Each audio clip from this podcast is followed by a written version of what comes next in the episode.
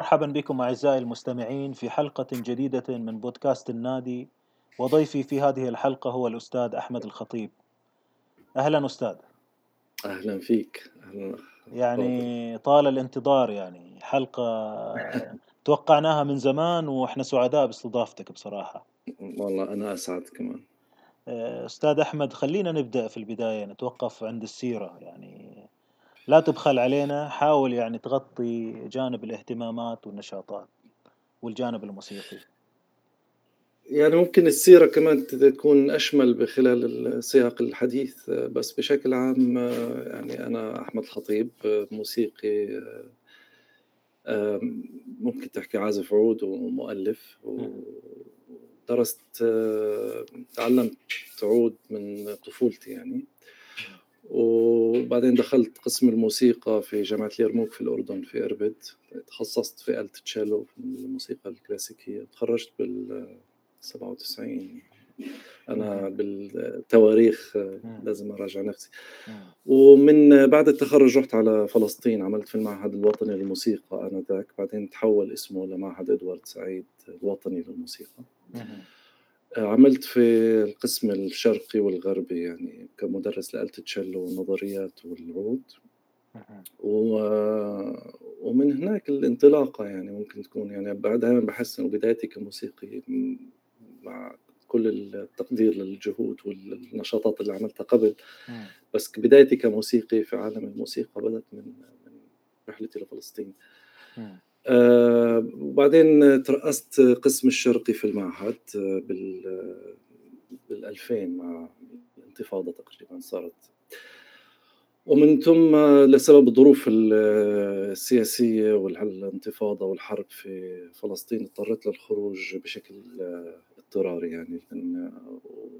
وأخذت آه، منع من دخول فلسطين لمدة خمس سنوات فخرجت فكرت أكمل دراستي ذهبت للسويد كملت ماجستير في في المنهجة وفي التأليف. أو الماجستير في المنهجة بس درست تأليف كمان في في جامعة غوثنبرغ في السويد. وبعد التخرج انعرض علي وظيفة في في قسم اسمه موسيقى العالم world music department في في في أكاديمية الموسيقى والدراما في نفس الجامعة. ومن يومها وأنا في هذا المجال يعني بشتغل في في الجامعة وبس ضليت إلى حد ما محافظ على علاقتي مع فلسطين بشكل قوي. من خلال الأنشطة مشاريع مختلفة نحكي فيها. ف يعني تجربتي الموسيقية هي البحث في في عالم الموسيقى يعني عندي فضول كتير كبير لفهم وإيجاد أس... أجوبة لأسئلة كثير بنعيشها في في الموسيقى الشرقية وفي العود. يعني هاي بشكل عام السيرة الذاتية بشكل هيك خاطف يعني. نعم. في تفاصيل كثيرة بالدراسة وممكن نحكي فيها. آه، أستاذ أحمد أنت نبهتنا أن في فلسطين كانت البداية. ليش؟ البداية يعني لما بحكي بداية طبعا مش بداية بالموسيقى الموسيقى بدأت معي من من من الطفولة يعني. بس آه، بفلسطين بدأت أحس إنه هذه هي مهنتي هذه هويتي وهذا هذا عملي يعني. بشكل آه، محترف لنحكي بل سواء كان بالتعليم في المعهد أو حتى من خلال المشاركات الموسيقية مع الفرق. ما قبل ذلك كنت صاب كل جهدي في في في النهل معلومات. نعم. و ف... ف... فعلا يعني بحس إنه هاي الفترة خلص الدخول لفلسطين خلاص انتهت فترة التعلم ما بينتهي بس انتهت فترة فترة هويتي كطالب في الموسيقى وبدأت أكثر كأستاذ يعني أو كشخص مسؤول في موضوع في موضوع العمل الموسيقي. نعم. آه وبجوز لأنه يعني مشاريعي الأولى التأليف الكتابة التسجيل كلها بدأت في فلسطين يعني. فكانت نقطة بارزة في في حياتي يعني انتقالي للمعهد وكمان يعني ما بخفي إنه المعهد كان الروحية اللي كانت موجودة في فلسطين كانت ساعدتني لحد كبير في التشجيع والاهتمام وال يعني هذا هذا كمان أعطاني نوع من ال من ال شو بسموه الدافع للعمل أكثر التركيز في اللي بعمله أكثر وال... والتجريب أكثر. آه، ما قبل ذلك ما حكيت يعني كنت طالب في الجامعة يعني كانت وظيفتي بس هي مجرد عمل المهمات المطلوبة مني وكنت أنا طالب إلى حد ما آه، مسالم يعني ما يعني بسمع الكلمة زي ما بحكوا يعني خلص مش مش مش طالب بيسأل كثير كنت بقدر الإمكان بحاول أترك الأستاذي على راحته في عقدية التعليم وهذا ممكن يجي يجي له يعني. نعم. فكنت مطيع. مطيع نعم. إلى حد يعني نعم. إنه خلص حتى في أشياء إذا كنت داخليا يعني في عندي تساؤلات تجاهها اتجاهل هاي التساؤلات وأعمل مهمتي إلى نعم. أقصى جهد يعني ممكن نعم. وهذا ساعدني صراحة يعني ففي نفس الفترة رفضت إنه أترك أو أرتبط في أي ارتباط عمل خارج الجامعة وخارج دراستي في تلك الفترة يعني كنت مركز لأنه في كثير أصدقاء بذكرهم من هذيك الأيام ياخذوا وظائف وياخذوا حفلات كان برأيي إنه كان ياخذ كثير من تركيزهم ومجهودهم في التعلم. فأنا رفضت إلى حد ما إنه أي التزام غير الدراسة. حلو. فبحس إنه في حد فاصل إنه فلسطين اجت إذا انتهت انتهى, انتهى هذه هذه الهوية انتهت وبدت إيه. هوية جديدة أو بدت مهمة جديدة. آه. هي أكثر بحث والمواجهة الأسئلة اللي كنت عايش فيها طول طول فترة آه. تعلمي يعني. آه. وخاصة عندما تكون أستاذ بالصف أنت مسؤول عن توفير الإجابة أو على الأقل مساعدة الطالب على البحث في الإجابة. فهذه مسؤولية ما كانت موجودة قبل عندي يعني. ف... جميل. آه, آه. طيب آه أنت الآن كده تبرأت من اهتماماتك الأخرى يعني. الآن كل منصب الحديث على الاهتمام الموسيقي لازم شوية نفضح عن الاهتمامات الأخرى الدراسة الأخرى لأن هذه مهمة في تسليط الضوء على التجربة. آه في في شق بس احكي إنه أنا جاي من عائلة إلى حد ما يعني في اهتمام كثير كبير بالفنون. يعني والدي مع إنه طبيب يعني كان تخصصه طب نساء لأنه كان يعزف عود وكان شاعر يعني كان كان بالنسبة له هويته الأولى هي الشعر آه ففي هذا وهو طبيب ففي هذا التوازن اللي عم بيعمله بين العلم وبين الفنون. نعم. فأنا لما خلصت الثانوية العامة يعني كنت بدي أمشي على خطى والدي يعني. فأنه أتجه إلى تخصص آه جانبي بعيد عن أخلي الفن كيف والدي يعني. فدرست درست وكان عندي اهتمامات في الكمبيوتر. لأنه بتعرف الكمبيوتر في هذيك بالثمانينات التسعينات كان لسه اندر دوس والكمبيوتر يعني هي نعم. تعرف. ف هو المستقبل. إيه. يعني في على الأقل هذا ال ال ال ال ال الشيء الجديد اللي ظاهر في ال في ال في السوق يعني. ما تعرف كيف زي أول ما ظهر التلفزيون ظهرت الكمبيوتر. بذكر هذيك الأيام كان لسه الكمبيوتر في بداياته.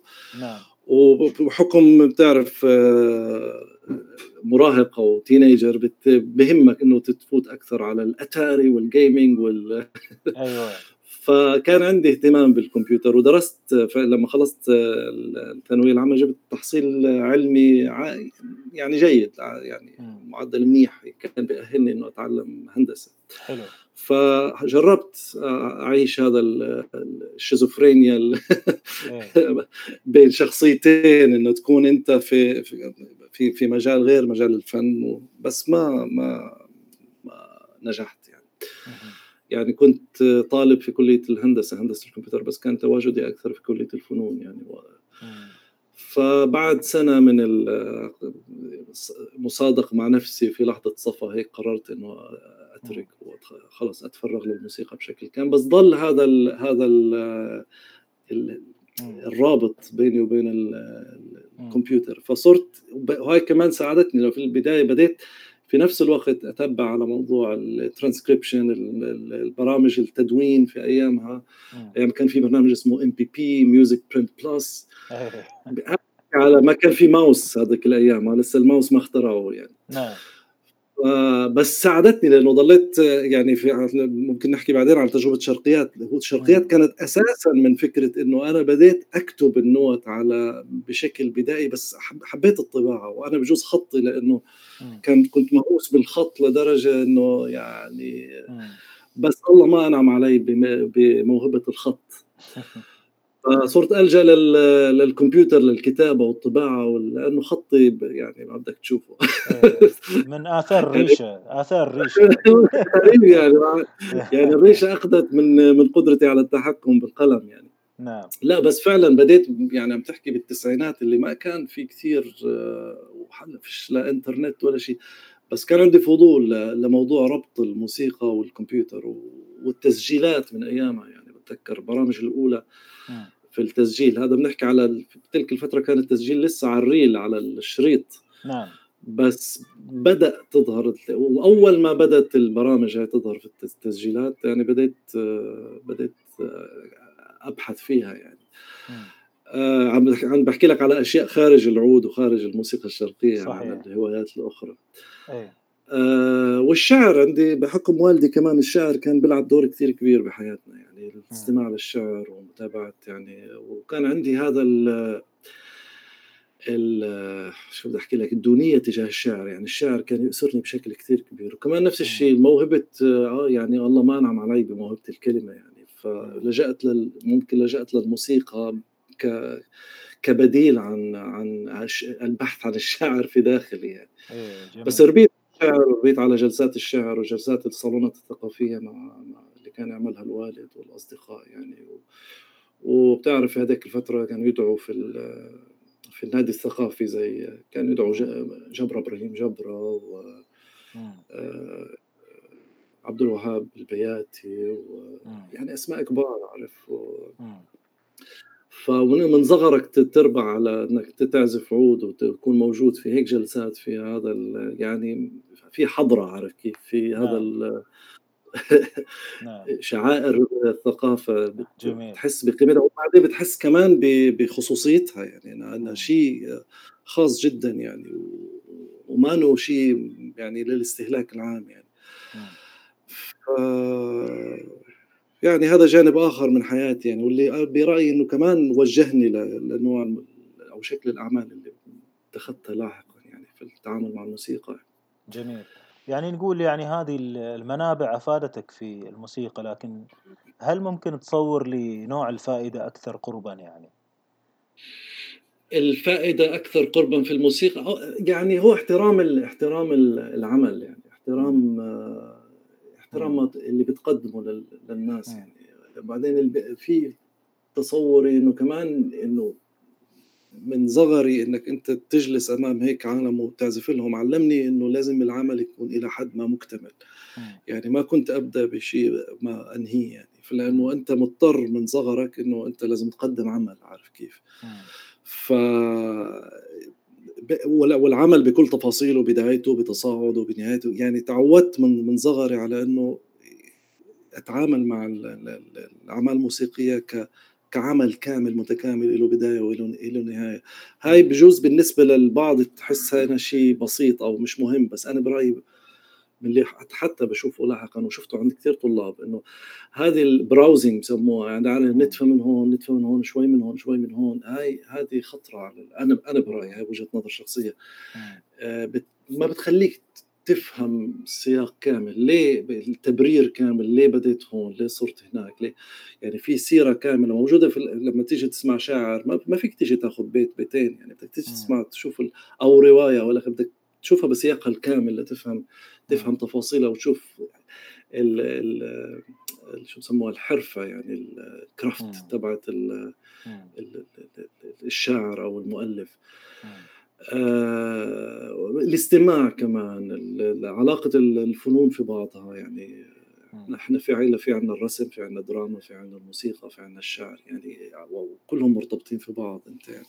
لما تسمع أحيانا تعلمك في الآلة الموسيقية أو في في العود ما بيكون من خلال الآلة نفسها بيكون من خلال نظرتك خارج الآلة عارف كيف يعني نعم. قدرتك على ترجمة الأشياء اللي عم تتعاطى معها وإذا تعودت من صغر على ترجمة أو على شو بسموه الهضم كل أيوه. الموارد اللي بتدخل إليك وإعادة طرحها وإعادة نظرة إليها من خلال موسيقتك آه، بتخيل بك كان له إلى حد ما منفعة كثير كبيرة عليه. وبالمناسبة هون نيجي حتى حتى الأسلوب الموسيقى القديمة في التعليم الكتاتيب اللي إذا بتشوف معظم المؤلفين في في الموسيقى العربية في بداياتها ما كانوا يتعلموا موسيقى بشكل مباشر. أيوه.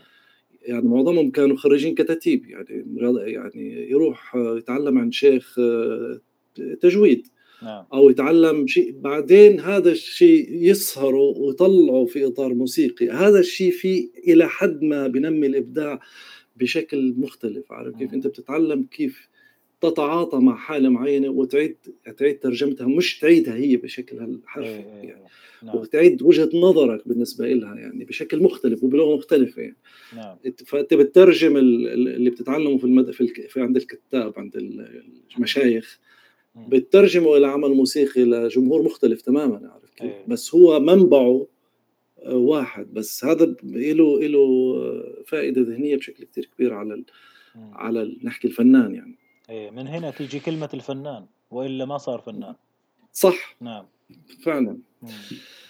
آه فهذا الربط يعني الربط إنه الموسيقى مش شيء مستقل ومعزول عن الشعر وعن الرسم وعن المسرح وعن الأدب بشكل عام وعن العلم كمان والطب فعلا نعم. يعني والدي كان يعني كان كثير يعني مواضيع واستعارات يأخذها من الطب في شعره يعني المخاض وال عارف كيف إيه. يعني نعم. كلمات حتى التعابير الموجود يعني هذا هذا تكويننا كبشر يعني صحيح بتحاول تنظر للأشياء بشمولية بشكل وبعدين تربطها في بعضها بذكائك وب أو بمجهودك يعني الشخصي.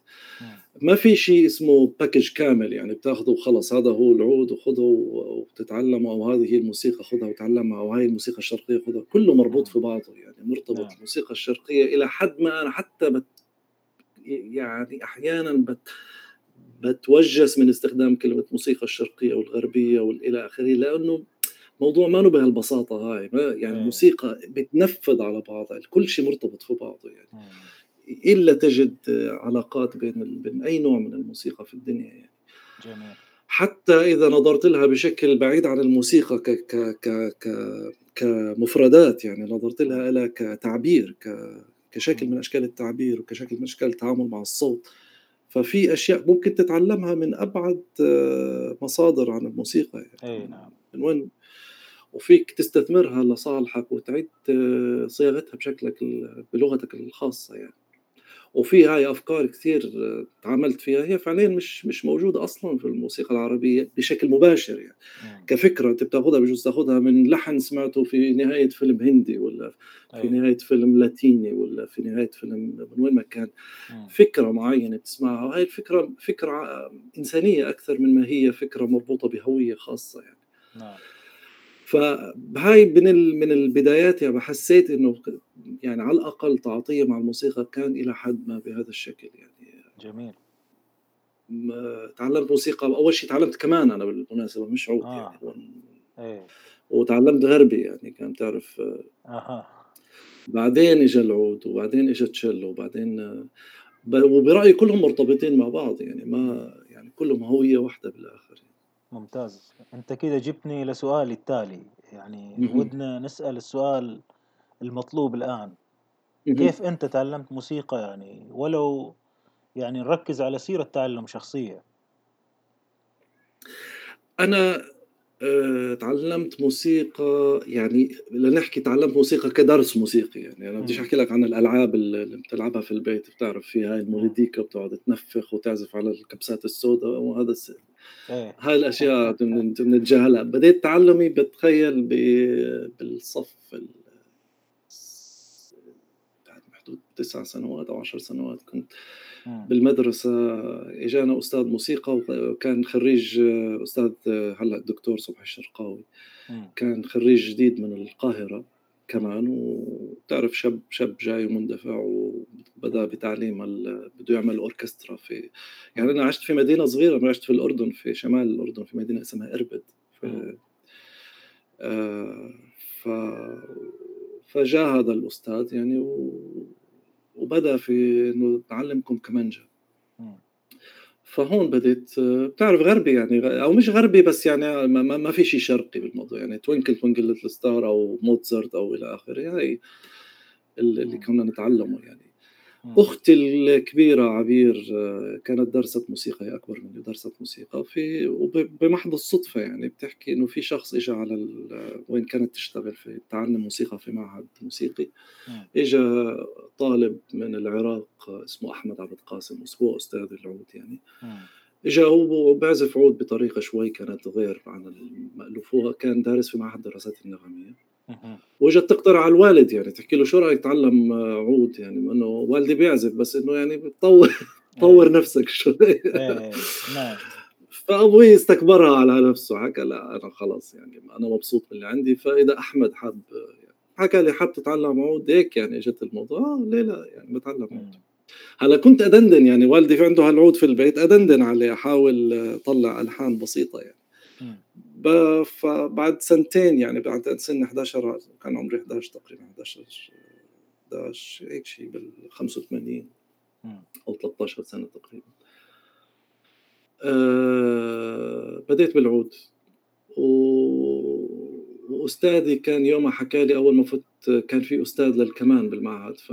فكانت الفكرة إني أتعلم كمان وأتعلم عود فهو حكى لي كلمة ما بعرفش شو مردة يعني أو شو سببها بس. حكى لي ما في الكوب إذا في كوب مي بارد وحطيت فيه مي ساخن شو يصير؟ بيطق بلهجته العراقية وفلسطيني إيه. بس عراقي. إيه. فالمعنى حكى لي ما بزبط تتعلم تعزف كمان ولازم تركز يا كمان يا عود. ومن يومها تركت الكمان إلى غير رجعة. حكى لي الكلمة وسبحان الله ما ما نقشته خلص وقفت كمان ما عاد مسكته لليوم. وبديت في في العود. وبديت بشكل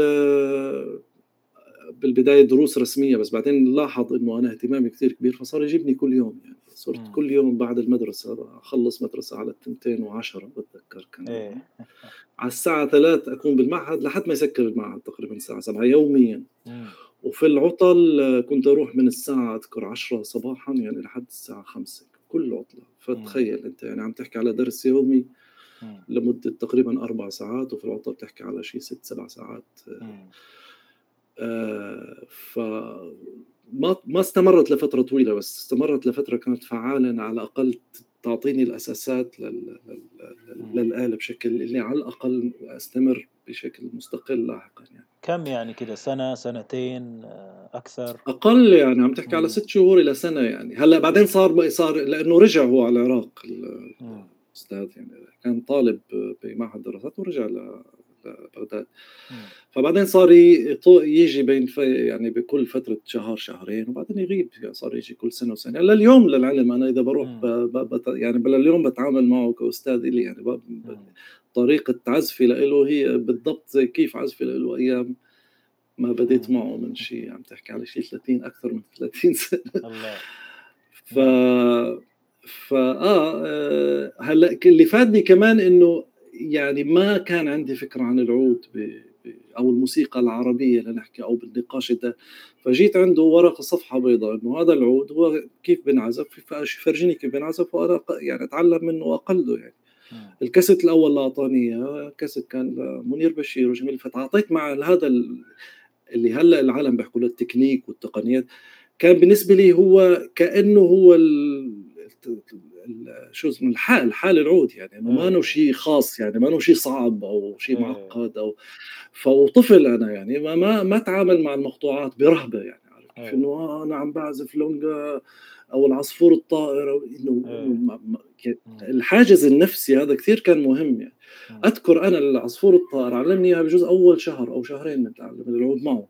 هلأ ما كنت أعزفها بشكل كامل بس إنه إنه آه، هلا نحكي بعدين على pedagogy إيه. ال pedagogy والكيف إيه. هو ما كان عنده يعني نظرة بيداغوجية يعني نظرة منهجية إنه okay بدك تتعلم يلا هي أنا بعزف وعيد من وراي آه، يجي على باله عصفور الطار يلا هي عصفور الطار عيد من وراي يجي على باله لونجا آه. فرع وأنا بهال زي كيف ترمي هالطفل بالمي وتحكي له تعلم اسبح له أمسك شو ما أمسك أطلع شو ما أطلع أشوف إيده بتطلع اطلع معه فعلى ال على ال على البساطة يعني تعلمت إنه ما وهذا اللي بحكيه تعلمت وكله بالسمع يعني ما آه، ما بديت الدرس الأول الدرس الثاني بجوز بديت بالدرس العاشر قبل الدرس الثاني قبل الدرس إيه. يعني كان يروح ويجي بشكل كثير عشوائي. هل هذا منهجي أو لا ما بعرف إنه بالآخر طلاب أذكر إنه ما حد ضل عنده من الطلاب يعني. كنت بجوز دخل كنا ببداية جيته كنا شيء 40 طالب يعني. ما ضل عنده غيري يعني بالآخر. لأنه العالم تعبت يعني كان الأسلوب شوي مرهق يعني أو بده التزام كامل وأنا في هذا الحب للموسيقى يعني. وأستمتع يعني. وأنا ماني طفل لعوب يعني ما طفل بطلع مش مالي بالجلول والدواحل وألعاب الحارة يعني إيه. فمعظم وقتي في البيت يعني. في غرفة وبتمرن وبسمع وألعابي هي كلها كانت في الصغر متمحورة حول الموسيقى يعني. يعني كلها حط كاسيت أسمع وتخيل ويعني هذا الشكل طفولتي يعني كان. أه ولحد ما وصلت للجامعة كنت واصل لمستوى بالعود يعني لحد ما عالي يعني عالي بالمفهوم. فمسكني أستاذ مرحوم الله يرحمه دكتور إبراهيم خليفة من مصر كان عازف فلوت. آه، فاجى قال لي يا أحمد أنت حتعمل إيه بالعود هنا يعني إنه مش راح تستفاد يعني تعلم آلة ثانية وفعلا ما استرجيت أخذ قرار إني أدرس تشيلو اتصلت بأستاذي كان ببغداد أيام حكيت له هيك هيك عم بيحكوا لي أتعلم تشيلو شو رأيك؟ فبحكي لي آه يعني أخذت الإذن منه لأنه بتذكر. نعم. حواري الأول معه بخصوص الكمان والعود. ف وبعدين ربطت إنه يعني منير بشير وشريف محمد هذا كلهم تعلموا تشيلو فحكيت إلا يكون في في منفعة يعني إنه. الواحد ولما دخلت في تشيلو فعليا جم- جمدت العود يعني, يعني. تخيل أنت مم. بتعزف آه، يعني أذكر الأربع سنوات اللي تعلمتهم في الجامعة تشيلو العود شبه حط على الر... ضليت أعزف عود بس بس صارت هويتي الجديدة تشيلو يعني صار. جل اهتمامي كله مصبوب في آلة تشيلو ولحسن حظي كمان دائما أنا الحظ لعب معي دور كتير كبير اجى في السنة اللي دخلت فيها تشيلو اجى أستاذ من اليابان. صارت اتفاقية بين الجامعة وبين آه، بين مؤسسة يابانية اسمها جايكا اللي هي ال Japanese volunteer overseas شيء زي هيك؟ يعني تبنوا القسم الموسيقي بالجامعة. وبعدين اختصروا الموضوع ضل بس تشيلو فجاني. أستاذ ياباني فتعلمت عنده. طبعا هذا بحكم إنه هو يعني تمويله وإدارته كلها من اليابان فما كان يتبع لقانون الجامعة. بالتالي ما كان يراجعني حسب ساعات ال- المعتمدة في الجامعة يعني خلص. هذا مدفوع له من اليابان جاي يعلم تشيلو ما في طلاب تشيلو فيش غيري إيه. نفس الشيء إيه. انعادت الكرة نفسها تبعت العود. فنفس الشيء أستاذ متفرغ لي يعني زي فما في التزام بساعات المعتمدة تبعت الجامعة اللي هي درس كل أسبوع هذا كان يعطيني كل يومين درس لمدة ساعتين لمدة أربع سنوات يعني ممتاز فكنت محظوظ بصراحة بأساتذتي يعني. وال وال والنمط الجديد في التعلم كان تماما آه، مختلف عن نمط تعليم العود يعني هون مم. عندك أستاذ ياباني. آه، خريج هو خريج فرنسا كان دارس بفرنسا. عند آه، عازف تشيلو مهم يعني كان بفرنسا ايامها تعلم بال notes يعني في. الوقت اللي أنا جاي من العود آه، كله سماع وكله تتعلم ما وراء أو ما بين السطور وكيف تخرج عن النص وكيف هون تتع... عكس تماما عكس مفهوم التعليم مم. إنه هون في نوتة موسيقية بأدق تفاصيلها يعني إذا. في بيانو بدك تعزف بيانو هون ليش عزفت القوس ليش حطيت الاصبع يعني تعليق يعني نمط آه، كلاسيكي بحت يعني أو. كلاسيكي بالاسلوب القديم يعني مم. ف وقطع وتمارين وكتاب التمارين لوحده وكتاب السلالم لوحده وكتاب ال double stops لحالهم وكتاب ال- والمقطوعات لوحدها وما فيك تجيب له قطعة من من مزاجك يعني. بدك نعم تلتزم بالمكتوب و- وبنفس التع- يعني النمط اختلف بس طريقة تعاطيه كانت واحدة اللي هي التزام يعني كنت كنت ملتزم إلى أبعد حد يعني وتمرين. آه، مع إنه أستاذي كان ما يحب كلمة تمرين يعني بس آه، أستاذ العود يعني كان يحكي إذا إذا إذا بدك تتعامل مع العود بثقل يعني إنه إذا بصفي الموضوع كمعنى تمرين يعني لا أحسن ما ما تعزف يعني, يعني ف... فكنت أحاول إلى قدر الإمكان آه يعني أستمتع في في الحالة التعاطي مع الآلة والتطور فيها. ولحد هون خلصت الجامعة بتخصص تشيلو الموسيقى الكلاسيكية بشهادة منيحة يعني. أخذت شو بسموها الأونر. جميل. و... وبس. وبعدين اجت حالة فلسطين يعني. أنا في أحكي لكثير في هذا الموضوع. يعني هذه لحالها حالة بتفاصيل مختلفة يعني. إيه. بين بين الحالتين بين تعلم العود والسمع والتركيز على على شخصيتك وتكوينك وهويتك وبالوقت اللي, اللي بالتشيلو لا إلغي شخصيتك وإلغي تكوينك وإلغي نظرتك. لازم إيه. تلتزم بالمكتوب ولازم تحترم الاديتورز ولازم تحترم النص وممنوع حتى كان إذا بدك تكتب على الورقة يعلمك إنه في إذا في جنبك عازف تشيلو ثاني لا ما في زيت لازم تستأذن. إيه. عارف كيف يعني؟ هذا ال ال ال يعني الاحترام الكامل يعني لل آه بس لكل حالة لها جماليتها يعني ولها خصوصيتها ولها فائدتها يعني الآن أستاذ أحمد الآن قفزنا من مرحلة الكمان إلى مرحلة العود وتطليق الكمان ثم انقطاع كان قبل التشيلو مع المدرسين يعني والأساتذة. أه لا أستاذ التشيلو ظل معي خلال الأربع سنوات. أستاذ العود كان كان يعني كان شاب يعني كان بالعشرينات أيامها فإجا فترة كانت أذكر الصيف فجاي كان أخته تعيش في نفس المدينة فإجا يزورها ضل ثلاث شهور هذول الأول ثلاث شهور دسمين. بعدين صار يتردد على البلد يعني يروح ما بين بغداد وبين بين الأردن فكل ما يجي يعني أروح عنده على البيت. يعني صارت صارت صارت علاقة شخصية أكثر من ما هي أيه. علاقة حتى قبل يعني يعني بدي أذكر لأنه المعهد صار مش يشكي بس إنه يعني هذا الولد عم بيجي كل يوم يعني إيه. إنه ف فهو فهو بما معنى تبناني يعني إنه حس إنه وما ما في مقابل يعني لازم أحكيها يعني كمان. إيه. فزي أخذها آه شو بسموه؟ تحدي شخصي يعني. آه مشن بالضبط. فصرت أروح عنده على البيت وأعزف معه وصار عزف أكثر مما هو درس يعني. وهذا الشعور اللي أعطاني إياه دائما في الحصة انه هو مش عم بيعطيني معلومات هو عم بيعزف معي يعني. وأنا عم برافقه عارف كيف؟ آه وصارت زي ما حكيت لك يعني صارت أكثر زي الأسلوب أقرب للاسلوب القديم يعني الماستر والهذا اللي بيعيشوا مع بعض يعني بتعيش المشق. بصير يحكي بالضبط وبصير يحكي معك مش بس بالموسيقى يعني مش بس بالعود مش بصير يحكي معك بال يعني تتعلم منه كل ما يدور حول الموسيقى من خلال العود. يعني بتيجي مواضيع لها علاقة بالتاريخ أو العلاقه حتى بكيف تلبس وكيف تجلس وكيف تتفرج وكيف يعني كل هذه المظاهر اللي بالعادة ما كثير نحكي فيها بالتعليم. صحيح. لا كان كان لا آه اللون الكذا إلى آخره. يعني مم. فموضوع كان شمولي إلى حد ما بالموضوع. حتى حياتي يعني بالاخر صار يعني موضوع صرت أحسه زي أخوي الكبير أو زي والدي يعني. ما كان عندي جرأة أخذ قرار بحياتي بدون الرجوع له يعني. حتى زواجي لحد ما يعني يعني إيه. حسيت إنه ما كان مبسوط.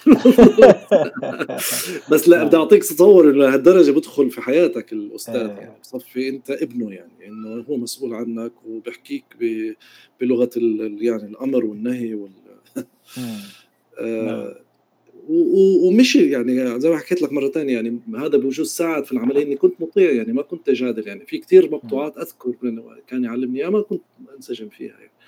بس ما عمري آه، اعترضت على مقطوع أو ما عمري أخذت منه قطعة وما كملتها للآخر ما بذكر بحياتي يعني.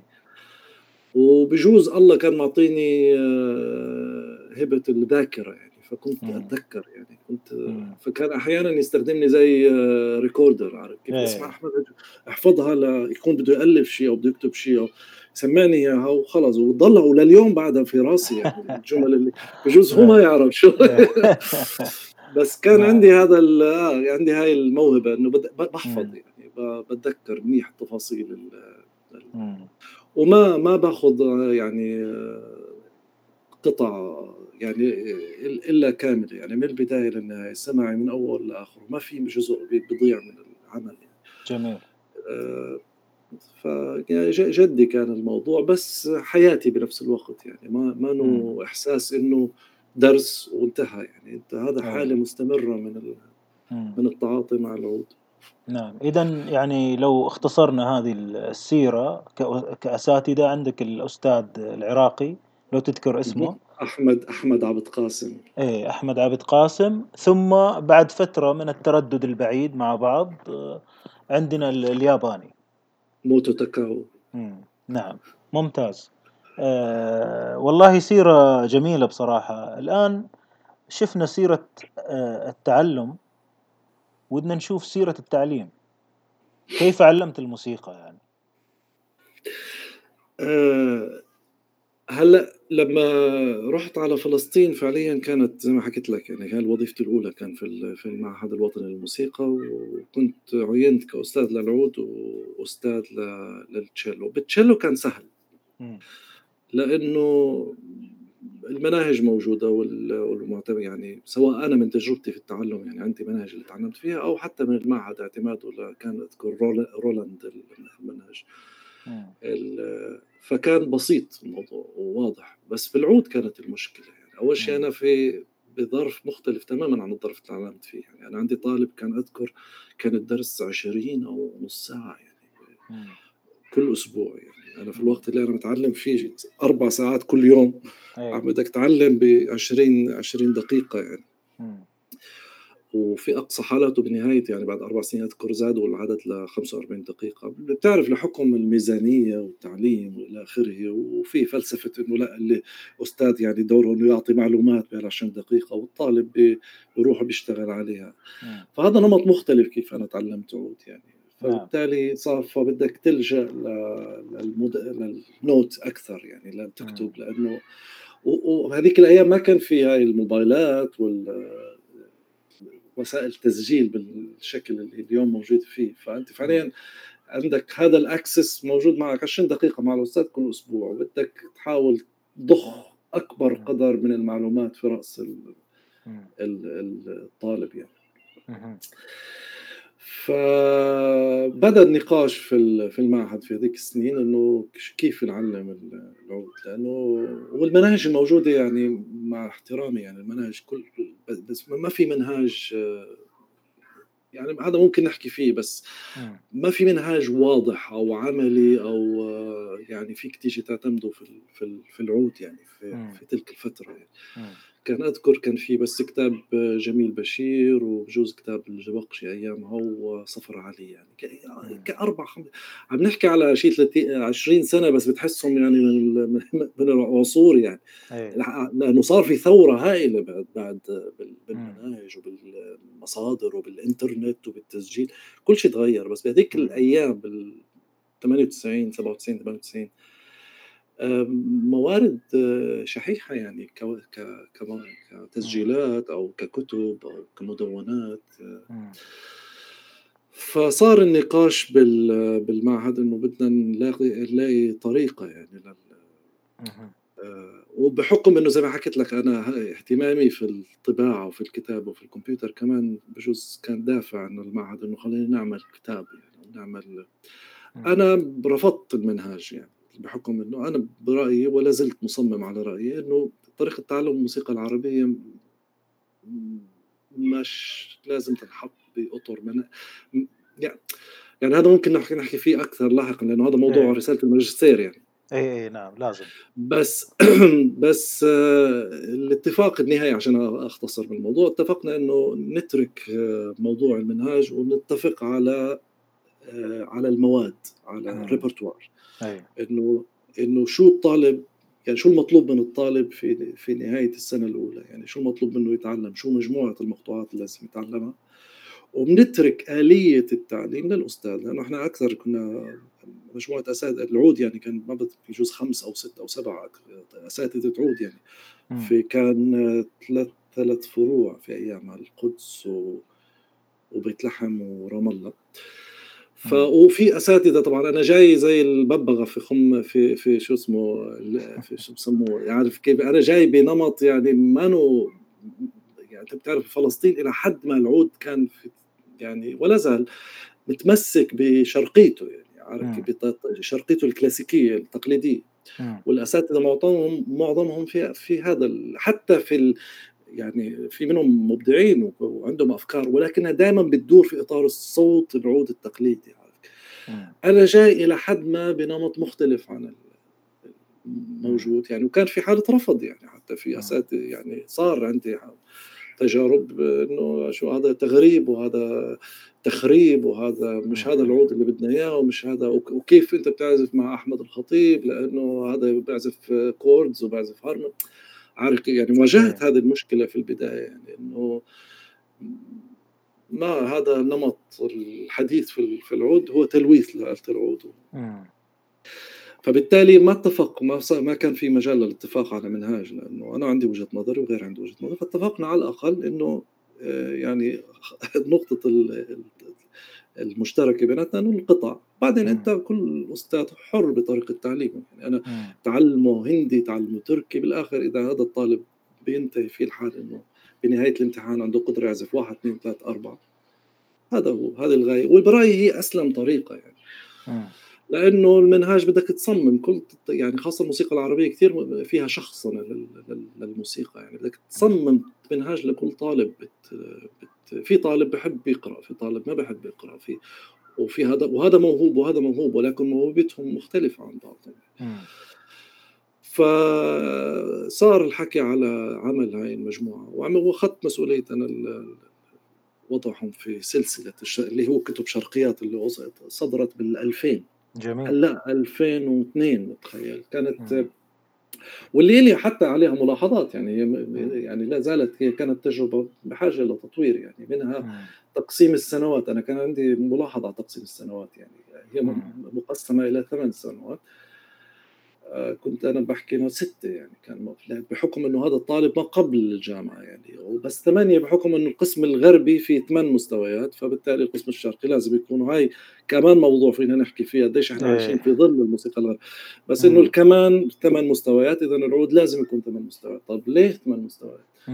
يعني يعني وبعدين لما تيجي تقسم الثمان مستويات يا عمي ما في الموسيقى ما بتتقسم بالطريقة هاي.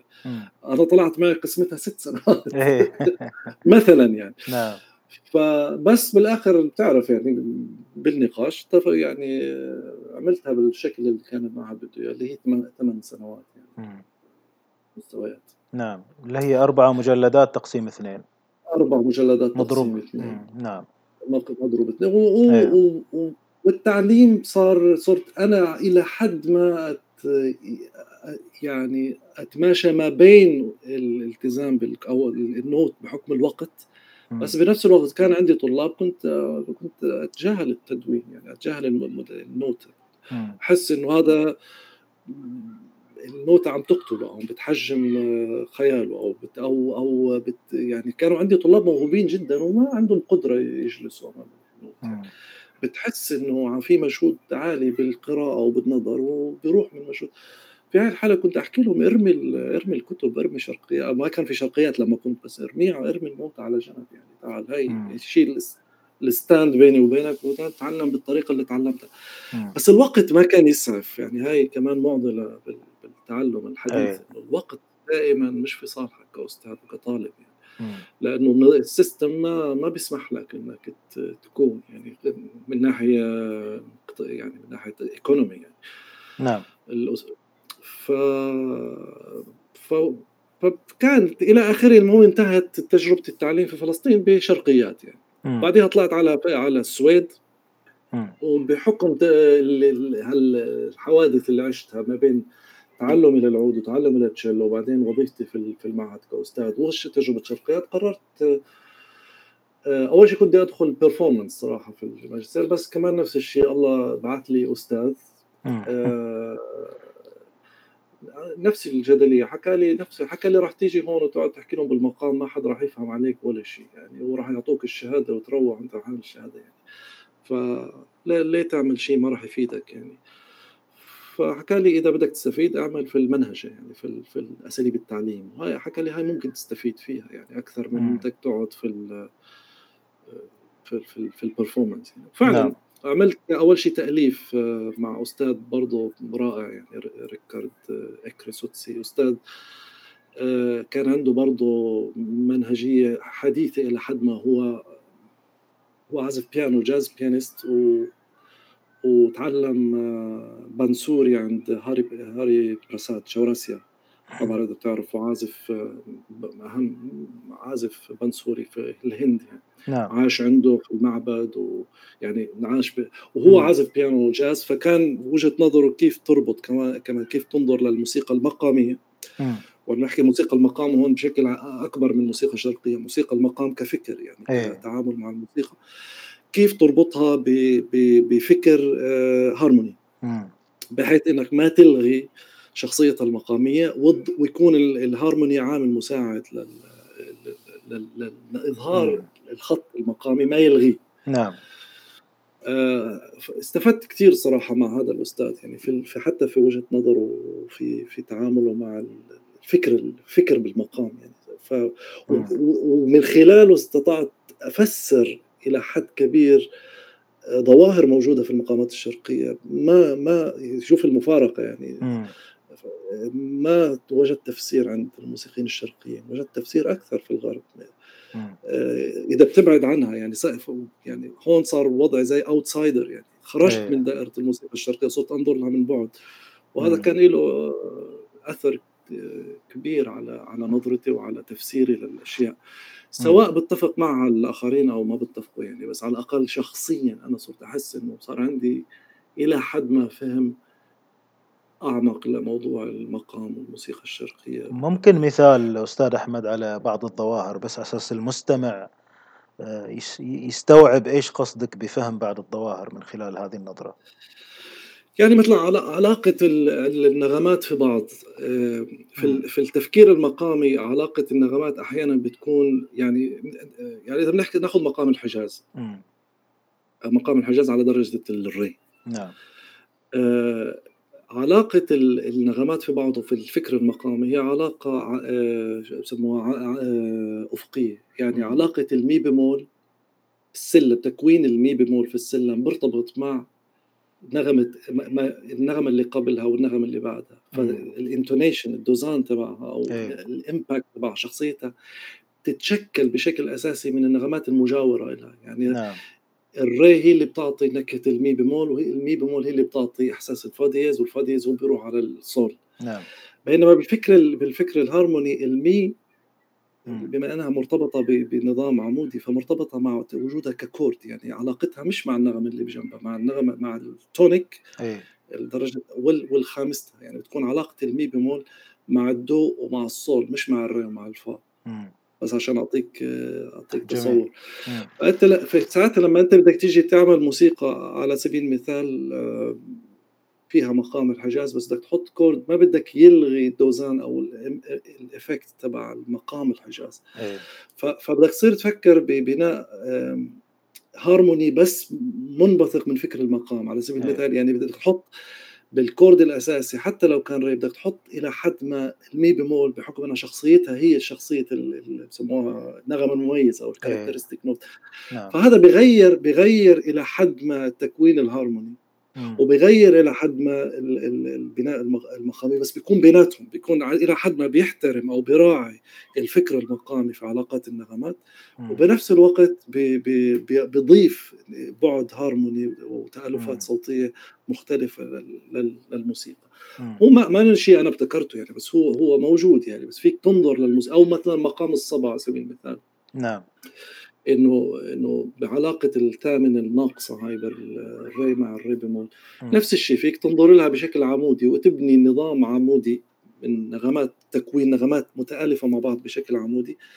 بس منبعها هو مقامي. يعني بتضيف لها النغمات اللي مميزة في في الشق المقامي. إلى حد ما يعني هذا بتبسيط يعني. وبعدين كيف توزعها وكيف تبعدها عن بعضهم يعني بتصفي أنت بتسمع الموسيقى ب ب ب dimension ين ببعدين يعني. نعم. البعد إلى حد ما فيك تسمع ال chord كمقام وفيك تسمع المقام ك chord عارف إيه. كيف؟ يعني نعم. تصير تصير تشوفهم بشكلين. يعني بيخدموا بعض يعني بحيث إن الرنين يكون أكمل وقريب من شخصية المقام. بالضبط هي علاقة علاقة النغمات المتباعدة مع بعضهم. هذا هذا الموضوع ما شيء غريب على الموسيقى الشرقية بس في حالة رفض عجيب غريب له بحكم إنه أي أي إضافة لصوت يعني إضافة تآلفية في الموسيقى الشرقية على طول واحد آه هاي فيها هارموني غربي وهذا تغريب. هذا الحكي مش مزبوط يعني أنا يعني ممكن أعطيك حتى أمثلة في التجويد القرآني. إيه؟ المجود بيقرأ والجمهور عم بيعطيه الله بيعطيه نغمات بهارمونية مع مع المقام أو الجنس اللي عم بتعاطى معه وبتتحرك معه. طب ما هذه طبيعة يعني هاي غريزة يعني هاي طبيعة فيزيائية موجودة في في في الموسيقى بشكل عام يعني ما ما في ما, فصل أو ما في شو بسموه copyrights ولا royalty إنه هذا غربي إيه. وهذا شرقي. هذه إيه. حالة ظاهرة موجودة في الموسيقى. نعم. يمكن يعني ف... الجماعة ماخذينها من لوم الاستيراد الأعمى للأمور وهذا موضوع ثاني يمكن نتكلم فيه فيما بعد يعني. لكن بما يخدم وبما يقنع يعني التجربة خير برهان والنتائج تكفي يعني. يعني وبعدين بالآخر هي يعني ما ما يعني مش شرط كل تجربة يعني تكون يعني يحكم عن يعني تكون ناجحة أو فاشلة صح. هي تجربة يعني هي مجرد شخص عم بيطرح وجهة نظر بغض النظر فيك تتعاطى معها فيك ترفضها فيك تقبلها فيك بس نعم. المشكلة المشكلة إنك تتعامل مع الموسيقى بنفس التحنيط يعني عارف كيف إنه نعم. لا هذا الموسيقى لازم تكون هيك حتى إذا إجيت للموسيقى لازم تكون هيك شو اللي هيك هذا؟ شو شو هو الشكل اللي بناء يعني مين بيقرر هو أي نقطة في التاريخ اللي هي مرجعيتنا في في في الموسيقى أو في الصوت أو وهل يعني حتى هذا النقاش مش موجود بس بالموسيقى الشرقية بالعربية يعني هذا موجود في الموسيقى الميديفال مثلا. أنا إلي شوية مشاركات في موسيقى نفس النقاش إنه يعني نقاش موجود في الموسيقى اللي تعرف القرون الوسطى يعني. أي. إنه لأن هي القرون الوسطى ما في دلائل واضحة 100% على على إنه كيف كانت شكل الموسيقى. هو كلها تكهنات أو دراسات أو أبحاث ووصلك لأنه ممكن واه بس النقاش موجود إنه يعني. طب إنه إذا أنت بدك تعزف موسيقى من العصور الوسطى هل يعني إنه موسيقيين العصور الوسطى كانوا يعزفوها بالجمود اللي عم بصير اليوم بطريقه الأداء مثلا أو بالمتحفية هاي الموجودة في طريقة الأداء. هذا العنصر الإنساني الحياتي الديناميكي بالتعاطي مع الموسيقى ما كان موجود طول عمره مع الموسيقى. يعني سواء كانت في في في القرن التاسع عشر ولا بالقرن الرابع عشر يعني كانت الموسيقى جزء من حياة الناس. صحيح. أنت ما فيك تيجي اليوم عشان أنا بدي أرجع للموسيقى لشكل ألغي منها العنصر الحياة لأنه هذا اللي عم بصير بالغالب. أنت بتلغي بتاخذ الروح من هذه الموسيقى بحجه إنه هذا هو شكل الموسيقى وهيك بنحافظ عليها يعني. وهي كائن حي كائن حي يتطور ويتغير و... بالضبط يعني. نعم. جميل. أه ف... ودي أتوقف أستاذ أحمد عند شيء قبل ما ننتقل إلى تفاصيل رسالة الماجستير. أنت الآن مريت بتجارب كثيرة من ناحية التعلم من ناحية التعليم. كيف كانت تتغير عندك القناعات بالنسبة لطرائق التعلم آه، والتجارب؟ آه، يمكن التناقض بين أمور كثيرة أنت قاعد تشوفها سواء عشتها أو علمتها. آه، ممكن يكون القاسم المشترك بكل هاي التجارب إني أنا كنت إلى حد ما منفتح للتغيير يعني أو منفتح على الأقل لدراسة وجهة نظر الآخر يعني. ما ما كان عندي حالة رفض يعني تعنت إنه لا هيك يعني لا أنا بسمع وبحاول كسب أكبر قدر ممكن من من من الظرف اللي أنا موجود فيه يعني. ما أتدخل كثير بشخصية الأستاذ أو بمنهجيته بسمع وبحاول إلى حد ما أعزل نفسي و أو أفلتر العوامل الأخرى وآخذ بالآخر المعلومة وأقيسها حسب كيف وجهة نظري وكيف تجربتي الشخصية. تتوافق ما تتوافق. وعندي فضول كبير كان لوجهات نظر الآخر حتى في الموسيقى يعني عندي كثير اهتمام أكبر بالخطوط الثانية من الخط الأول يعني. أي. من بداياتي حتى في فلسطين يعني. أنا دائما كان عندي فضول تجاه شو ممكن تعمل كخط ثاني. مش يعني الخط الأساسي معروف يعني. الخط اللحني ال melody معروف هذا هو. بس شو ماذا يدور وراء اللحن يعني؟ حتى أيه. في الموسيقى اللي المفترض إنها monophonic زي ما بتتعرف يعني. م. في موسيقى يعني تسمع أم كلثوم بتسمع cellist شو عم بيعمل النياتي شو عم بيعمل العازف ال bass شو عم بيعمل. هاي التفاصيل اللي ما وراء اللي لأنه عندنا إحنا هاي سطوة المغني أو سطوة الكلمة الكلمة والشخص الأساسي. دائما إحنا بننظر للعمل الموسيقي إنه في شخص بارز بهذا الشخص الأول وبنركز في شو التفاصيل اللي بيعمله والباقي كله كماليات يعني. لا أنا من كان عندي كثير اهتمام بموضوع الاستماع والتركيز في تفاصيل ما ما وراء اللحن الأساسي يعني. يعني في في البيس في التشيلو في في في اللعبات يعني حتى أذني تعودت إني دائما بسمع بحاول على الأقل دائما أسمع ما وراء اللحن الأساسي يعني. وحتى لما بعزف عود كنت دائما أحاول إلى حد ما أدور على غير الخط الأساسي يعني وصارت معي تجربة. تجربة بجوز أحكيها مع بال مش ما بذكر أي سنة كان اجى الاستاذ منير بشير مع نسيت اسمه خازندار كان كان مسؤول في في تخيل وزارة الثقافة الفرنسية. بتعرف في كان في مجموعة اسمها ان دي اللي هي موسيقى العالم. مجموعة بتصدر عن فرنسا. كان إصدارات من من من من موسيقى الشعوب يعني. فكانوا نعم. يدوروا ويسجلوا وياخذوا. فشاءت الظروف إنه يجي على على الجامعة وبدهم يسمعوا فرقة الجامعة بدهم يسمعوا تراث يعني. فسنتها كنت بعزف تشيلو. أنا فطلبوا منا نقدم لهم فأنا جايب تشيلو وعم يعني عم بعزف خطوط أخرى يعني عم بعزف كل شيء مختلف يعني ف... فاستوقفني بالآخر منير بشير ما عجبه سمعه يعني. أيه. ما عجبته الفكرة ما ما قيم العمل بس بيحكي لي إنه أنت بوتشيلو بتذكر هذا الحد فبحكي لي ما في عازف آه، عمرك شفت حدا لابس دشداش وحط كاوبوي يعني طاقية كاوبوي؟ فبحكي لي ما صح هذا اللي بتعمله أنت في الموسيقى الشرقية. يعني بعطيك بس مثال إنه أنا يعني كانت محاولتي دائما للبحث عن شيء مختلف عن الخط الأساسي يعني بس مم. مجرد دعمه سواء تجربة ناجحة أو فشل بغض النظر بس أيه. كان فضول دائما شو ممكن تعمل مع لحن شعبي بسيط عم بتكرر إلى الأبد؟ يعني عم بنعاد وبنعاد وبنعاد وبنعاد. فشو فيك تحاور أو تحاول توظف أصوات أخرى ليساعد أو ليغير من طبيعة العمل الموسيقي.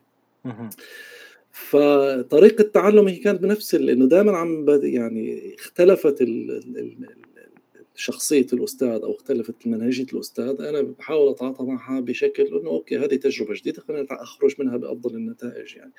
بدل ما أصد نفسي وأحط حاجز وحائط لأنه بالآخر هي الموسيقى رحلة يعني. وشو ما دخلت تجارب مختلفة فيها كل ما كانت أغنى وكل ما كانت أكثر إثارة وإثراء فتجارب متناقضة آه بس بالنتيجة أتخيل كان لها منفعة ولا نتيجة إيجابية في كل تعاطيه كفنان يعني كموسيقي يعني.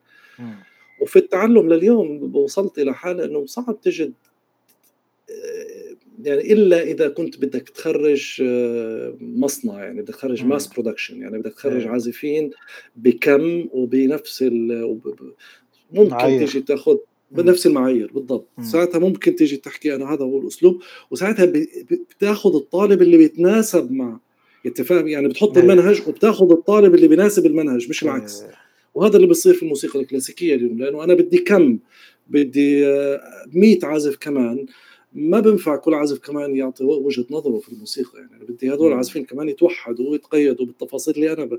بالتالي نظام التعليم هيك. والطلاب اللي بيدخلوا هذا النظام بيكونوا متفقين ضمن أنهم داخلين ليخرجوا بهذه الصيغة. آه بس في الموسيقى الشرقية هذا الحكي ما ما موجود. يعني إحنا ما عندنا مجاميع ضخمة في في في عزف الموسيقى الشرقية. يعني ما عندنا أوركسترا من 20 عازف عود بدك توحدهم بالنازل والطالع. مقاس تيجي تعمل بالضبط.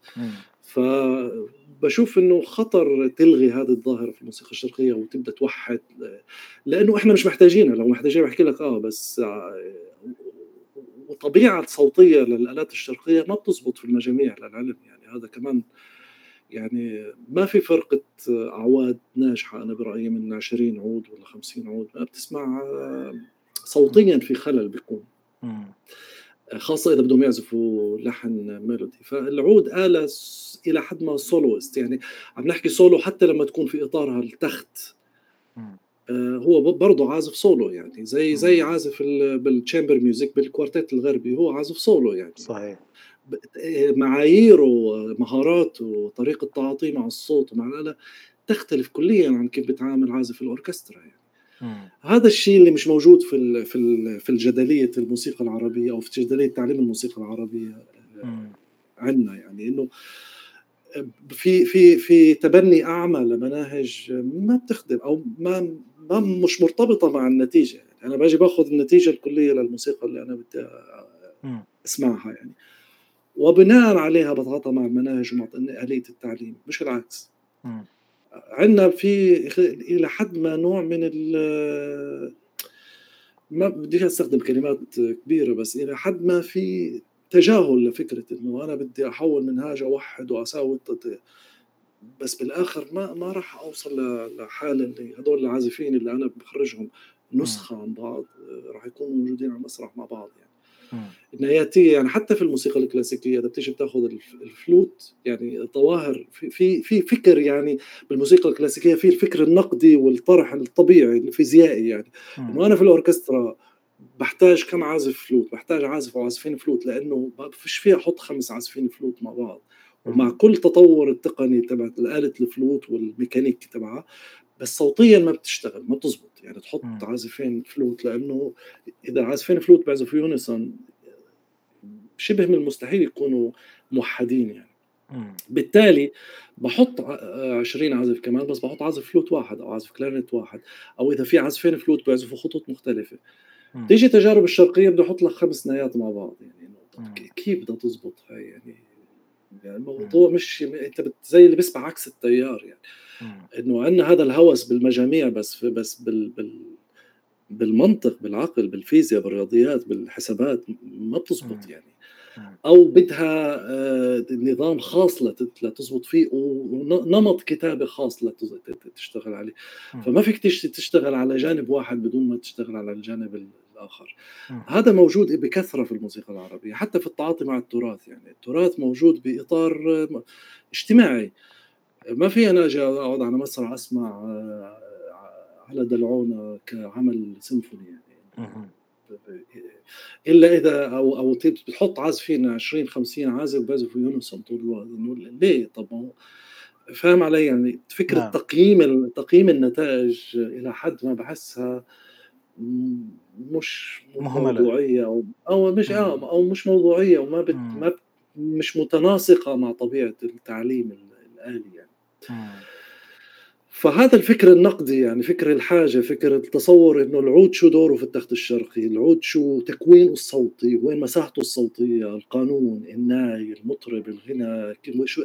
هذا كله يعني بالآخر تعلمته من خلال احتكاكي مع التجارب المختلفة في التعليم إنه السؤال ليه بتعمل هيك إنه الموسيقى مش بس مجرد إنك تعزف اللحن يعني حتى تفكيرك في اللحن تحليلك للحن الديناميكية طبيعة يعني كل تفسير الأداء. تفسير بالضبط. فكلها مرتبطة مع بعضها بشكل عام يعني. تمام. وفادتني يعني ما أتصور يعني. فادتني ولا وأكيد يعني انعكست على تعليمك لطلابك وقناعاتك في التعليم. آه، إنك تكون متسامح ويمكن تشوف زي ما قلت الطلاب وتجاربهم وقدراتهم و... بالضبط فهم الطالب يعني. بدك تعطي وقت في من التعلم لفهم الطالب يعني. في كتب آه، كثيرة كتبت في آليات التعليم وكيف سيكولوجية التعليم وكيف تتعامل مع الطالب. والطلاب مختلفين يعني آه، أطباعهم قدراتهم هواجسهم إذا إذا إذا تعاملت مع الطلاب كمسطرة ما بتصور إنه هذا يكون تعليم ناجح يعني. بدك. تدرس الطالب تدرس عمر الطالب شخصية الطالب. في هل هو طالب introvert extrovert طالب بنت ذكر ولد؟ لأنه الذكر بتأثر بأصدقائه الأنثى بتتأثر بأستاذ أو بمعلمة. في تفاصيل كثير بسيكولوجيه التعلم بدك تحطها في عين الاعتبار لما تيجي تعلم الآلة وما بيجي تحط منهاج وخلص هذا هو المنهاج المعتمد. وتعلم وتعلمه يعني. نعم. آه طالب ال introvert بده قطع من مستوى معين لحس لتدعم ثقته بنفسه. طالب ال extrovert بدك تعطيه قطع أعلى من مستواه لتعطيه دافع motivation challenge يعني على إيه. تحدي لأنه هيك هيك طريقة التعلم وهيك بحس برغبة في التعلم. إذا بتعطيه شيء أقل من مستواه بتجاهل الموضوع ما بحس بالرغبة. طالب الإنتروفيرت العكس إذا بتعطيه أعلى من مستواه بترك يعني لأنه بده دائما يحس بال بالأمان يعني بده يحس بأنه هو مسيطر. هاي تفاصيل كثير مهمة في التعاطي مع التعليم ما بتيجي غير لتحكي مع طالبك تفهم شو شو اللي بده اياه شو بده يتعلم. آه، وخاصة أنا في الجامعة يعني إلى حد ما معظم طلابي هم فعليا عازفين يعني مش مش مبتدئين يعني. نعم جميل. فال... خلينا نخوض الآن في موضوع الماجستير شوية زيادة. يعني هي زي ما قلت مش محض صدفة أنك اخترت الموضوع هذا وبحثت فيه. خلينا ندخل في التفاصيل يعني. أنت إيش الأسئلة المطروحة اللي أنت عالجتها؟ وإيش اللي الأشياء اللي أنت خرجت فيها كقناعات جديدة أو مؤكدة؟ أه بداية الماجستير بتذكر الأسئلة اللي موجود اللي كنت حاطها كانت أسئلة مصيرية وضخمة يعني. فأستاذي يتفرج بحكي لي آه، يعني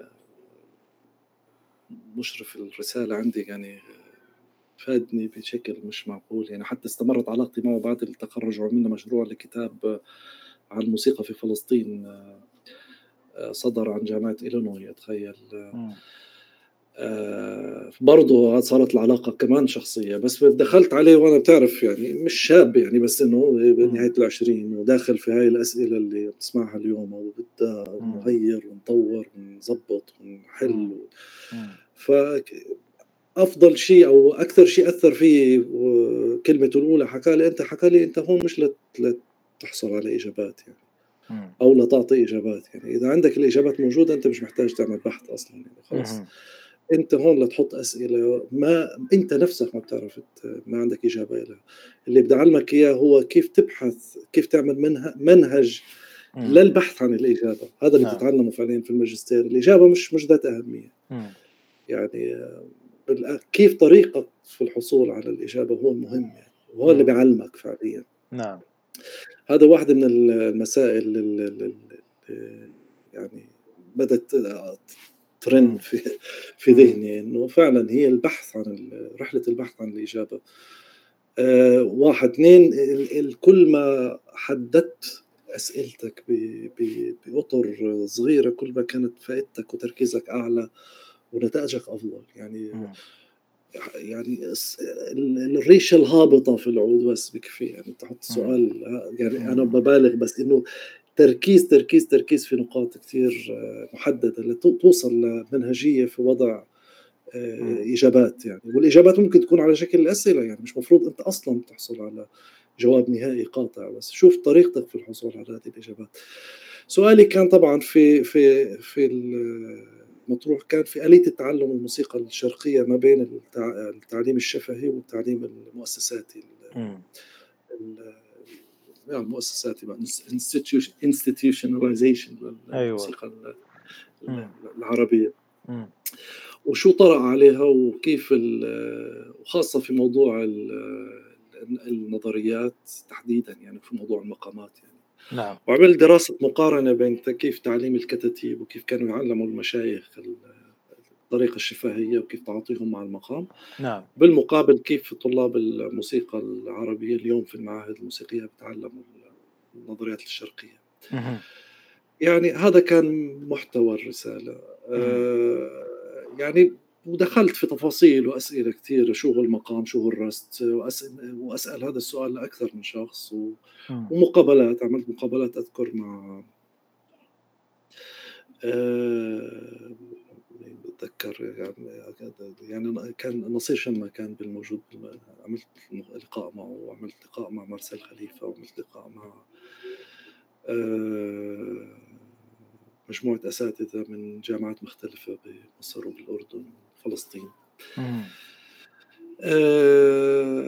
بس لمجرد أحكي هو أكثر وصف للحالة أكثر مما هو البحث عن إجابة يعني. وصف للحالة إنه إنه زي ما حكيت لك إنه صار موضوع تطويع الموسيقى ليحتوي لتدخل في المنهاج أكثر من عمل مناهج تحتوي الموسيقى أو تفهم خاصية الموسيقى. صار في تبني لمنهج جاهزة أو لنظم تفكير جاهزة. ومعظمها كان من التفكير الكلاسيكي الغربي. ومهم أحكي الكلاسيكي الغربي لأنه في الغرب مش بس في موسيقى كلاسيكية في أنماط أخرى للتعليم ما تعاطوا معها الموسيقى الشرقية. أخذوا النظام الكلاسيكي النظام المؤسساتي. يعني بس في نعم. باسكتلندا وبأيرلندا وبالسويد وفي فرنسا في في في طرق تعليم للموسيقى الشعبية مختلفة تماما عن الموسيقى الكلاسيكية. وحافظت على هوية الموسيقى الشعبية بطريقة كثير منطقية وعملية. آه، وهذه هذا المفارقة يعني هذول اللي عايشين بالغرب ما تبنوا النظام الكلاسيكي الغربي وهم أصلا بالغرب. وموسيقتهم بتدور في الإطار الغربي بس مع هيك رفضوا تطويع موسيقتهم للمناهج اللي, اللي متعاطي مع النظام الكلاسيكي. بينما عندنا تجاهلوا هذا النمط في التعليم واخذوا النموذج الموسيقى الكلاسيكية الغربية في المناهج وفي التعليم في الاخره ولما جو يطبقوا آه، ببساطة يعني ما زبطت الموسيقى من غير الموسيقى ما في مشكلة يعني. من بنعيد بنعيد صياغة الموسيقى التي تتوافق مع المنهاج يعني. نعم. وهذا وفي أمثلة كثير عليه يعني يعني أبسط مثال هو طرق تعامل المقام كسلم يعني. المقام مش سلم. موسيقي يعني. أول شيء المقام حتى بحد ذاته هو كلمة يعني ما في عليها اتفاق أو ما في لها تحديد واضح. يعني المقام في العراق غير مقام في مصر غير مقام في الشام غير مقام في تركيا.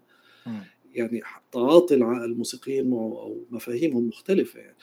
صار بدنا نوحد كلمة مقام بشكل واحد في كل المعاهد وبدنا الغالب صار كلمة مقام تعني سلم يعني أو إلى حد ما لحد فترة الماجستير كان معظم اللي بيتعاملوا مع نظريات الموسيقى الشرقية بيتعاملوا مع الرست والبيات كسلالم يعني. نعم.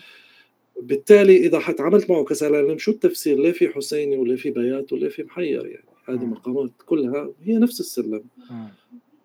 التفسير البسيط بيجي ممكن يكون عند الأستاذ العملي إنه بلا منهم خلاص بيات وخلاص انتهى الموضوع يعني. إنه هيك صار يعني إنه أوكي في ما في تفسير لظاهرة المحير والحسيني والبياتي بلغيهم. وبعتمد سلم آه، من ري لري في مي نص بمول و وسي نص بمول إذا كنت يعني ها شوي متحرر بس آه، وإذا كنت شوي عملي لا بلغيها السي نص بمول بحط سي بمول وخلاص وهذا هو. هذا سلم البيات واي يعني أنا عم إلى حد ما ببالغ بس هذا اللي حاصل يعني بشكل أو بآخر. فبتيجي بتسأل طالب موسيقى شو البيات؟ بحكي لك آه سلم من ري لري ومينوس بمول وري بمول كان الله بالسر عليم يعني انتهى الموضوع. و هلأ بالنمط القديم لا المشايخ ما بيعرفوا البيات بالطريقة هي الرست مش عند المشايخ مش بالطريقة هي الرست هو كينونة هو جملة هو آه، آه، حلية هو آه، واللي اللي بسمع مثلا الموسيقى الفارسية إلى حد ما في هذا الشيء موجود. مثلا تيجي بتحكي له مقام دشت بحكي لك هي بجوز حلية معينة هي اللي بتعمل المقام. غيره غيره مش الموضوع ما سلم نهائيا إلى حد ما يعني. نعم. يعني هي جملة عفقة هذا اللي بيشكل المقام وبيعطيك المقام. في مقامات في العراق مرتبطة بالنص يعني ما لها ما لها علاقة بالمقام أصلا بالسلم بالصوت. هي, نعم. هي نصوص. أيه. نصوص شعرية إذا بتغني نص شعري بلهجة معينة فكذا بيعطيك المقام الفلاني غير هيك ما الموضوع مش مرتبط بالسلم من أصله يعني كل هذا بالمعاهد الموسيقية إلى حد ما تم تجاهله لأنه معقد يعني بده بحث وبده تمويل وبده آه، فلا تبسيطه قالوا لا نتعامل مع الحجاز والبيات زي ما نتعامل مع الميجر والماينر وهي سلالم و... إيه. و... يعني هذا هذا النتائج مش أو الوصف للحالة اللي إحنا عايشينها بالمعاهد العربية اللي كان جزء من إيه. من الرسالة إنه مم. تطويع الموسيقى لخدمة المنهج ومش العكس يعني. مم. وناخذ نستورد المنهج وحط فيه النوت وأسمائها والميجر والماينر بعدين المسافات وبعدين اثنين على أربعة أربعة على أربعة ثلاثة على أربعة وشوية وأنت خلصت الموسيقى الشرقية بالخ- بالخطأ كده تكون خلصتها بالضبط بالضبط. حتى حتى يعطيك يعطيك مثلا شكل آخر من ال من ال اللي كنا نحكيها في فلسطين و. آه، بالموسيقى الغربية أول بالكمانجا بالكمان أول شيء بتعلمه الطالب سلم الصول major. الصول major بتعلمه لأنه بسيط. أصابعه على الكمان بسيطة. وفي عندهم مواد آه، قطع موسيقية كثير بسلم الصول major تيجي عند العربي بتحطها على الدرس الأول سلم ال major طب ليه سلم ال major اول شيء سلم ال major بالعود؟ صعب. اذا. بدك. وعدا عن إنه كم أغنية موجودة بال... يعني في فلسطين معظم الأغاني الموجودة في البيات، البيات موجود الأغاني جلها في البيات مش لأنه قرار من القرار فني إيه. لأنه هي على العود بتمسك العود أنت بتعزفه بشكل فطري بشكل بدون تفكير بيطلع معك سلم البيات يعني هي ال- ال- ال- اليد بشكل كيف الله. حطها يعني على العود بتعطيك البيات. فالعالم ببساطتهم وب... ب... على عفويتهم وسجيتهم لما يمسكوا العود صير يعزف تطلع مع البيات صار يغني على البيات تشكل هذا التراث الهائل في مقام البيات. ما عندنا شيء في العجم ولا عندنا شيء في الحجاز كار كرد وفي. عندنا كله بيات لأنه أبسط تيجي بدك تعلم العود تعطي الدرس الأول عزف العود major طب إنه ليه؟ طب إذا ليه مش بيات؟ لا البيات لا الشرقي بعده. طب okay بفهم إنه في الموسيقى ال- في الكمانجا بتبعده بدكش تخرب أصابعه بس هذا عود. يعني ليه أنا بدي أتبنى نمط عند الكمان أعلم طالب عود؟ أو اصير اعلمه major و minor بتعلم ال major والنهاوند. وبعدين بعدين بيجي بالبيات طب ليه يعني بس بس يعني مثال بسيط. لل وهذا النقاش دار بيني وبين الأستاذ شربل حتى في منهاجه بالمنهاج الجديد عمله بدأ في البيات يعني. ما بعرف ما بدي أحكي إنه كان أثر هذا النقاش بس إنه إنه فعلا إنه إذا بدك تعلم الآلة بدك تفهم تراث الآلة وطبيعة الديناميكية للاله ال idiomatic تبعت الآلة يعني كيف. الآلة تكوينها وكيف العالم عم تسمع فيها ورنينها الصوتي وتعلم بشكل منسجم ما. في أجي أتبنى شيء من من باريس ولا من ألمانيا وأجي أحطه okay هذا هو نمط التعليم لأنه والله عندهم أوركسترا بت- بترد الروح في في برلين ولا في وها شكل يعني في هذا الهوس بالشكل الأوروبي. بدنا نعيده بنفكر إنه إذا تبنينا المنهاج بشكله ممكن نوصل لنفس الحالة في الموسيقى العربية. نعم. وهذا واحدة من الإشكاليات الموجودة يعني هي مم. عقدة النقص يعني بجوز تكون تجاه إيه. تجاه ثقافتنا العربية وثقافة الموسيقى ثقافة الموسيقى الشرقية. صحيح. اللي هي أدت إلى إنه حالة فقدان هوية يعني صف عازف العود لا هو عارف يعزف بيات زي آه، كيف تعرف هذا الغراب الذي قلد مشية الحجل عارف؟ إيه. نعم. فلا هو عارف يعزف بيات زي الناس ولا هو عارف يعزف major زي لا هو فاهم ال major. كيف الأوروبيين فاهم ولا هو فاهم البيات لأنه ما تعلموا بالطريقة اللي كيف العالم كانت تتعلم. فيعني هذا هذا حالنا يعني لحد ما. كان وهذا كان موضوعي في رسالة الماجستير يعني. إنه آه، تعليم ال- الموسيقى العربية بلغة أخرى يعني بالضبط كتعليم اللغة العربية بمف... ب... ب... بالحروف اللاتينية إيه آه، أوكي ممكن تتعلم وممكن توصل نتيجه يعني بس بالآخر أنت راح تخرج بلغة وموسيقى مختلفة تماما أو وممكن هذا يكون غاية أنا كمان ما ما, أنا ضد شيء بس. بس بتحس إنه في حالة إهمال لطبيعة الموسيقى الشرقية. وبالوقت عملت عملت شرخة ال- الوسط الموسيقي صار صار عندك اللي كردة فعل حالة من ال من شو اسمه المحافظين الجدد أنا بسميهم هذول. نعم. اللي برأي وال والمستشرقين العرب يعني. إيه. عارف كيف؟ نعم. أنت ذكرتني بمقولة إلى البارون درلانجي وهذا طبعا البارون اتوفى يعني في أو وقت المؤتمر يعني ما قدر يحضر.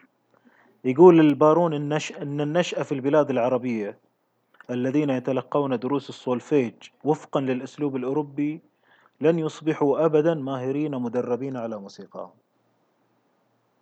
تماما إيه.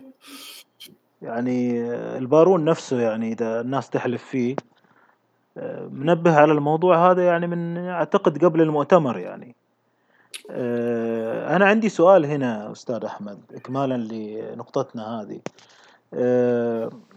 أنت الآن شفت مفارقات بين التعليم القديم أو المشايخ أو العادات اللي كانوا الشرقيين يتعلموا فيها موسيقاهم وأساليب التعليم الحديثة. ولو أخذنا الحديثة الغربية سواء كانت على الأسلوب الكلاسيكي أو على أسلوب الناس اللي تتعلم الفولك ميوزك مثلا. إيش نقاط القوة أو المفارقات اللي لاحظتها يعني؟ نقاط القوة والضعف بينهم. يعني لكل جانب يعني. الجانب الإيجابي في التعليم الموسيقى الكلاسيكية هو إنه استخدام الأدوات اللي تطورت مع الموسيقى الكلاسيكية كان طورت بناء الموسيقى خلت في إلى حد ما حبكة أعمق وأطول وأعقد في البناء الموسيقي. التعليم الشعبي آه، تعامل مع مع الموسيقى بشكل إلى حد ما أبسط. يعني بتحس التكوين الموسيقي للموسيقى الفولكلورية آه، ما ما ما في نفس البناء الموجود في الموسيقى الكلاسيكية. صارت صارت موسيقى نصوص عارف كيف؟ صارت موسيقى أدب الموسيقى الكلاسيكية. بينما هذيك موسيقى حواديت يعني موسيقى أيوه. هلأ كل شيء له جماله أنا ما بحكي إنه ما ممكن تتطور يعني في هلأ لأنه العالم مفتوح يعني فيك تأخذ عناصر من الموسيقى الكلاسيكية بس ما تلغي الجانب الحيوي في الموسيقى الشعبية اللي هي معتمدة أكثر على على على السمع معتمده أكثر على الحركة معتمده أكثر على في تفاصيل على الارتجال على الطفرة على إظهار شخصيتك عدم الالتزام بال بشكل واحد في في التعاطي. هذا هذه عوامل مهمة في التعليم الشعبي يعني. نعم.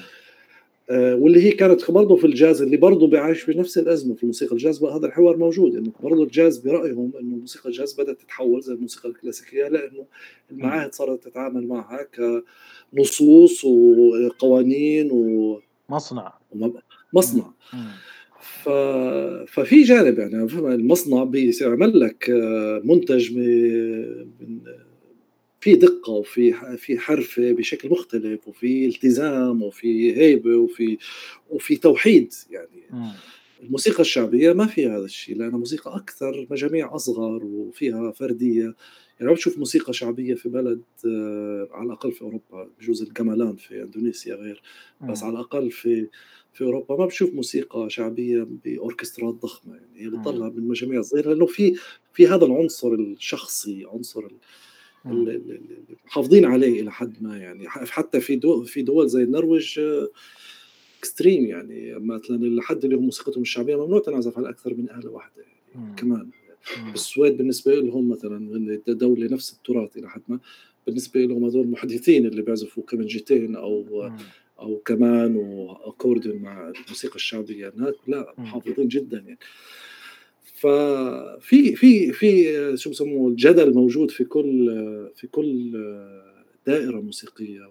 وفي دائما دوافع اللي بدها تطور ودوافع اللي بدها ترجع لورا ودو بس ال ال ال العنصر الموجود إنه بالآخر كله هذا شو ما قررت بده يخدم الموسيقى بالنهاية بده يخدم الشكل الموسيقي اللي أنا اللي أنا ببحث عنه.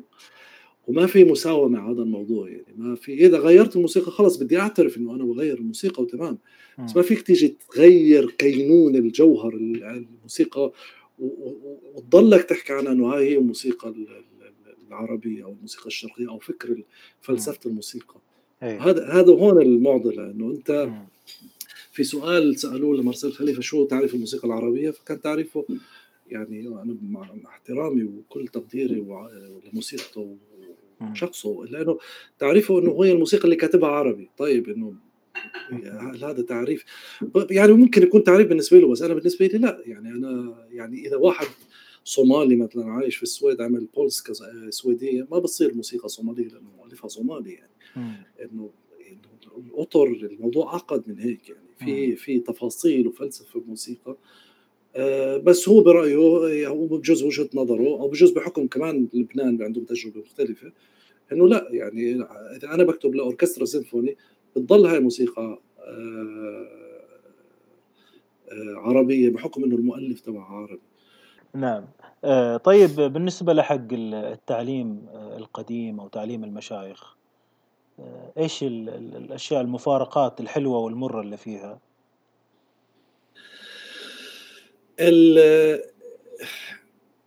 هلا التعليم المشايخ بتعرف لأنه في في شو بسموها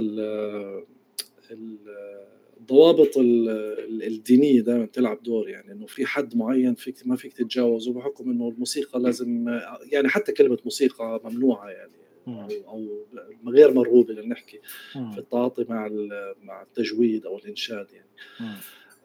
فبضل هذا القداسه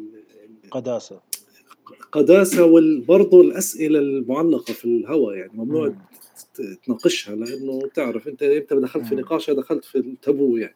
إيه. ف هاي واحدة من ال ال ومحاولة تفسيرها والتعامل معها كتحليل بخاف بخوف المشايخ أو بخوف السلطة الدينية لأنه بصفي إنه لا هذا بتخرج عن قدسيتها وبتخرج عن غايتها الدينية وبصفي آه شيء مختلف يعني. هذا مثلا الجانب إلى حد ما ورثوه الموسيقيين اللي خرجوا من المدارس المشايخ وظلوا يتعاملوا مع الموسيقى بكثير من الأسئلة المعلقة كيف؟ أو أو ما تناقشت يعني ما تحط تحليل أو تفسير للظواهر الموسيقية الموجودة أو مش تغييرها ولكن محاولة فقط محاولة وضع أطر أو فهم له تعليمها. آه، فلهالسبب ظلت تدور في في تدور حول نفسها إلى حد ما. وبجوز نعم. هذا السبب اللي خلى السلطات الأكاديمية تت كيف بدي أحكي؟ تت تختطف تتجنبها. أو لا تتجنبها وتحاول مم. تحاول تدور على منافذ أخرى واطر أخرى لأنه كم كبير من الأسئلة اللي حتى بتحس إنه حرام أو ما في تفسير لها وبرفضوا التفسير مم. تفسير ظواهرها يعني. آه خلص هيك بدك تتعلم وتحفظ وتمشي يعني. مع إنه كل شيء أنا برأيي إنه لازم يكون له تفسير حتى لو كان تفسيره رأي شيخ يعني. أنا إيه. آه، هذا هذا ممكن يكون تفسير إنه خلص إنه بس ما تصير تحكي يعني ما تصير تحط قدسية معينة إنه لا لازم تكون هيك لأن هيك. لا هذا تفسير شخص معين. لأنه هذا الشخص بوجهه نظره أو طريقته في في التعبير كانت بالشكل هذا وبناء عليه صار المقام أو صار طرق طرح المقام بالشكل هذا. بس ما في تفسير علمي أو فلسفي أو موروث الموسيقى الشفهيه هذا جانب مر الجانب الحلو. هذا الجانب الجانب إيه. الحلو إنه إنه ظلت قريبة من من من يعني ظل فيها هذا التعبير عن شخص المؤدي يعني ظلت آه، عفويتها هاي إلى حد ما اللي اللي قتلت في النظام الأكاديمي يعني برأيي آه هذا الجانب الحلو فيها. يعني ظل فيها هامش من التعبير آه والانسجام مع الذات يعني إلى حد ما طبعا ما بحكي عن في طبعا كمان في المشايخ في copy copy paste يعني كمان إيه. برضه في في بس إلى حد ما في آه في في هيك سحر آه، أو بتحس إنه الواحد بيحكي لغته الأم يعني إيه. ما, ما لغه لغة جاي من من من تطورت بحكم يعرف الحت والتعري بنحكي يعني إيه. بشكل بشكل طبيعي منسجم مع مع التراث ومع اللغة ومع المعنى ومع الشعر ومع معايشه نعم. منسجمة أكثر يعني هذا جانبها الحلو يعني. آه إلى حد ما يعني هذا هو. هل هذا الشيء انعكس على التمرين مثلا؟ التمرين اللي متعلم بأسلوب آه القديم آه، نتكلم هنا بشكل عام يعني مش لازم في المنطقة العربية أو التمرين اللي صارم مع الأسلوب الموسيقى الصارمة مثلا الأوروبية. شوف آه، واحد واحدة من الظواهر اللي موجودة في التعليم القديم إنه الأمور آه، العمل الموسيقي متكامل. يعني كل العوامل الموسيقية داخلة في بعضها لتنتج الحالة الموسيقية. في الغربي صار في فصل يعني النظريات صارت علم العزف منفصل التاريخ منفصل صار تروح على درس نظريات بعدين تروح على درس تاريخ بعدين تروح درس الآلة. صار في هذا الفصل. واحيانا بيكونوا هذول الأشياء مش متوافقين مع بعض أو مش منسجمين مع بعض أو ما بيمشوا بنفس الوتيرة. فتلاقي أنت بتدرس نظريات وما عندك فكرة ليه عم بتعلم أنا نظريات. أو مش ما عندك جانب عملي ليدعم النظرية فصفت. نظريات جرداء يعني. تتعلم نظريه أنه آه تريتون آه غلط في الموسيقى آه متتاليات خمسة هذا ما بس بس بس, بس تعال اسأل الطالب طب شو يعني أعطيني نموذج أو تفسير عملي ليه غلط وليه صوتها غلط. بالغالب ما عنده إجابات له لأنه بتعلمها كنظريات. تعرف زي بتعلم قواعد اللغة العربية بشكل مجرد عن اللغة عارف انه آه الأولى. بالموسيقى الشفهية أو موسيقى التعليم القديم كان كله متكامل مرتبط في بعضه يعني بتتعلم ال... الأداء مع التاريخ مع القواعد مع الإعراب مع... لا لا فبتطلع ال package كامل بيطلع كل شيء متوافق مع بعضه وسلس. نعم. الأستاذ بالغالب هو أستاذ واحد يعني في سلطة الأستاذ الواحد اللي هو الماستر يعني زي الموسيقى الهندية. هو بيعلمك كل شيء يعني. فهو عارف ليه في أسباب ليه أنا والله اليوم بدي أحكي معك في في قوانين مقام البيات لأنه إحنا بنعم نعزف سماعي بيات ولاحظت إنه أنت مش فاهم تحويلة معينة أو ما عندك تفسير معين. فبتتعلم النظريات من خلال من خلال الآلة أو التاريخ أو بيجي بيحكي لك إنه والله الموسيقى الصوفية عثمان المولوي كان ضرير وكان بحكم ابسط يعني بيعطيك تفسير اجتماعي سيكولوجي لا تفسر الجملة الموسيقية لتفهمها أكثر. آه ويكون آه تعبيرك لها أعمق وأدق. بالتعليم الغربي إلى حد ما وخاصة بالنسخ المشوهة معنا يعني خلينا نستخدم هذه الكلمة في, في العالم العربي بالتعليم. بتتعلم سماعي بيات بتروح على درس النظرية بتتعلم هارموني الأولى خامسه رابعة شو يعني فاهم أنت عم في حالة فصل غريب عجيب بالمعلومات بصفي فالطالب بده يبذل مجهود خارق ليقدر يربط هاي المعلومات مع بعضها ويفهم. يعني إحنا بتذكر مثلا كنا نتعلم موشحات في الجامعة بجزء من النظريات. وكنا نتعلم تحليل الموشح بدون موشح يعني ما نغني موشح.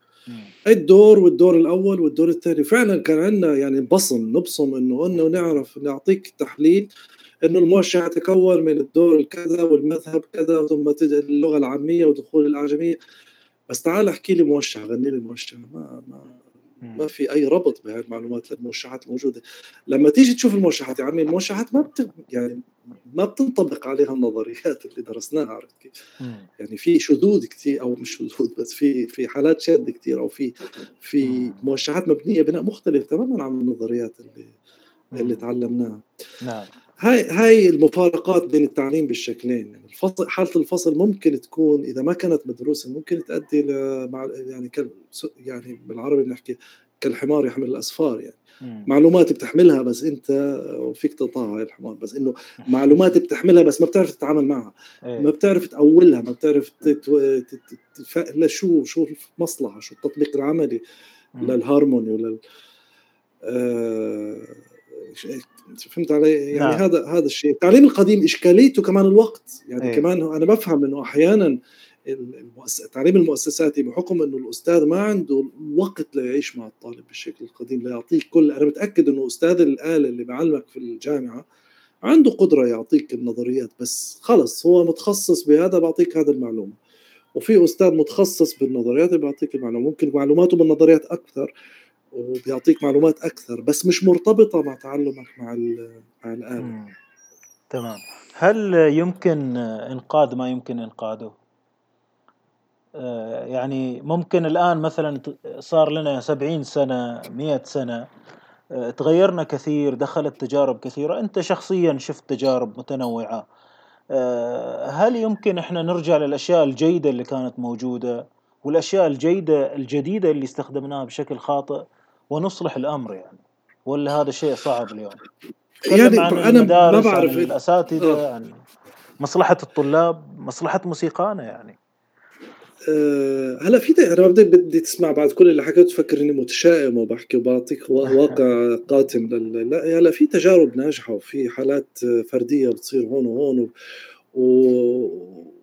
وفي وفي تسجيلات وفي يعني كمان جيل عم بيطلع شوي في بيبدأ وفي وعي لموضوع علاقة علاقة الموسيقى وعلاقتنا في الموسيقى ووعي حتى للإشكالية هاي اللي بنحكيها هلأ في عملية التعلم وعلاقتها في الموسيقى وفي جيل بيطلع لأ برجع ل... يسمع للمنيلاوي وبسمع ل أبو العلا وبيرجع يعني بينبش في التاريخ. يعني الموروث هذا مش ميت يعني في مصادر له فيك ترجع له يعني.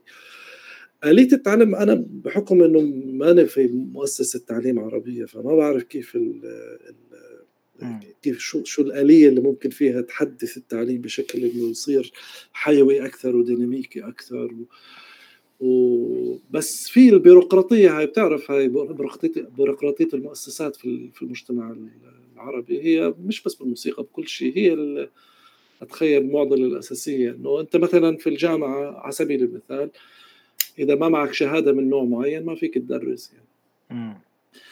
يعني تتعاطى مع والشهادات لا تعني عزف جيد يعني مثلا في التعامل مع الألات يعني. كان في نعم. واحدة من الاشكالات إنه بيجيك دكتور مثلا دارس آه، آلة معينة بالجامعات بيصير يدرس آلة ثانية عادي يعني ما في مشكلة يعني. أو على الأقل لازم آه، تحصل على درجات محددة لتأهلك لتكون آه، وأحيانا العازفين الجيدين مش داخلين أصلا نظم التعليم يعني. بالسويد مثلا هذا الموضوع ما مش مرتبط. يعني كليه الموسيقى اللي بيعلموا بكليه الموسيقى غالبيتهم عازفين شهاداتهم من المسرح يعني من تجاربهم الموسيقية يعني. وبياخذوا شهادات من الجامعة أو رخص للتعليم بناء على تجربتهم. يعني هذا واحدة من الأشياء اللي ممكن إذا انكسرت تساعد في في إضافة عنصر حيوي أكثر في التعليم الشرقي. إنك تكسر هاي بيروقراطية الشهادة وقدسية الشهادة وإنه لا أنت معك دكتوراه يعني أنت كفؤ وأنت عندك قدرة إنك تعلم ممكن هذا يكون صحيح بس ممكن كمان يكون لا يعني ممكن لأنه الدكتوراه والتحصيل العلمي هذا مش مرتبط مع التجربة العملية في الموسيقى. يعني أنت ممكن تعمل بحث تكون عازف متوسط أو متواضع يعني بس ممكن تعمل بحث آه، خارق في في التربية الموسيقية وفي التاريخ الموسيقي وتحصل على دكتوراه بس هذا ما بيأهلك لتكون وصي على أو وصي على كيفية تعليم الآلة. هذه بالمعاهد العربية في الغالب يعني نقطة بتحس إنها مهملة يعني. ففي وأكبر مثال يعني حكيت لك آه، مؤتمر الموسيقى العربية اللي ما كانوا يمثلوا أي حدا موسيقى عربي يعني لا زكريا أحمد لا محمد القصبجي لا أم كلثوم ولا حدا اجى من من الشق العملي الموسيقي كان جزء من المؤتمر الموسيقى العربية ب 32 كانوا معظمهم أكاديميين وأنا ما بقلل من قيمة الأكاديميين بس بحكي هذه حالة الفصل هاي بين الأكاديمية وال والموسيقى العملية. آه هذه هذه واحدة من معضلات التعليم الموسيقى العربية في المعاهد يعني. إيه في في خبرات يعني معاصرة الآن نشوفها إحنا ونشوف نتائجها يعني سواء في تركيا في أذربيجان عند الفرس مثلا ويمكن حتى في بعض بلادنا العربية ونشوف إن موسيقاهم ما زالت تتطور تتقدم مستوى العزف مستوى التسجيل حتى مستوى التعليم.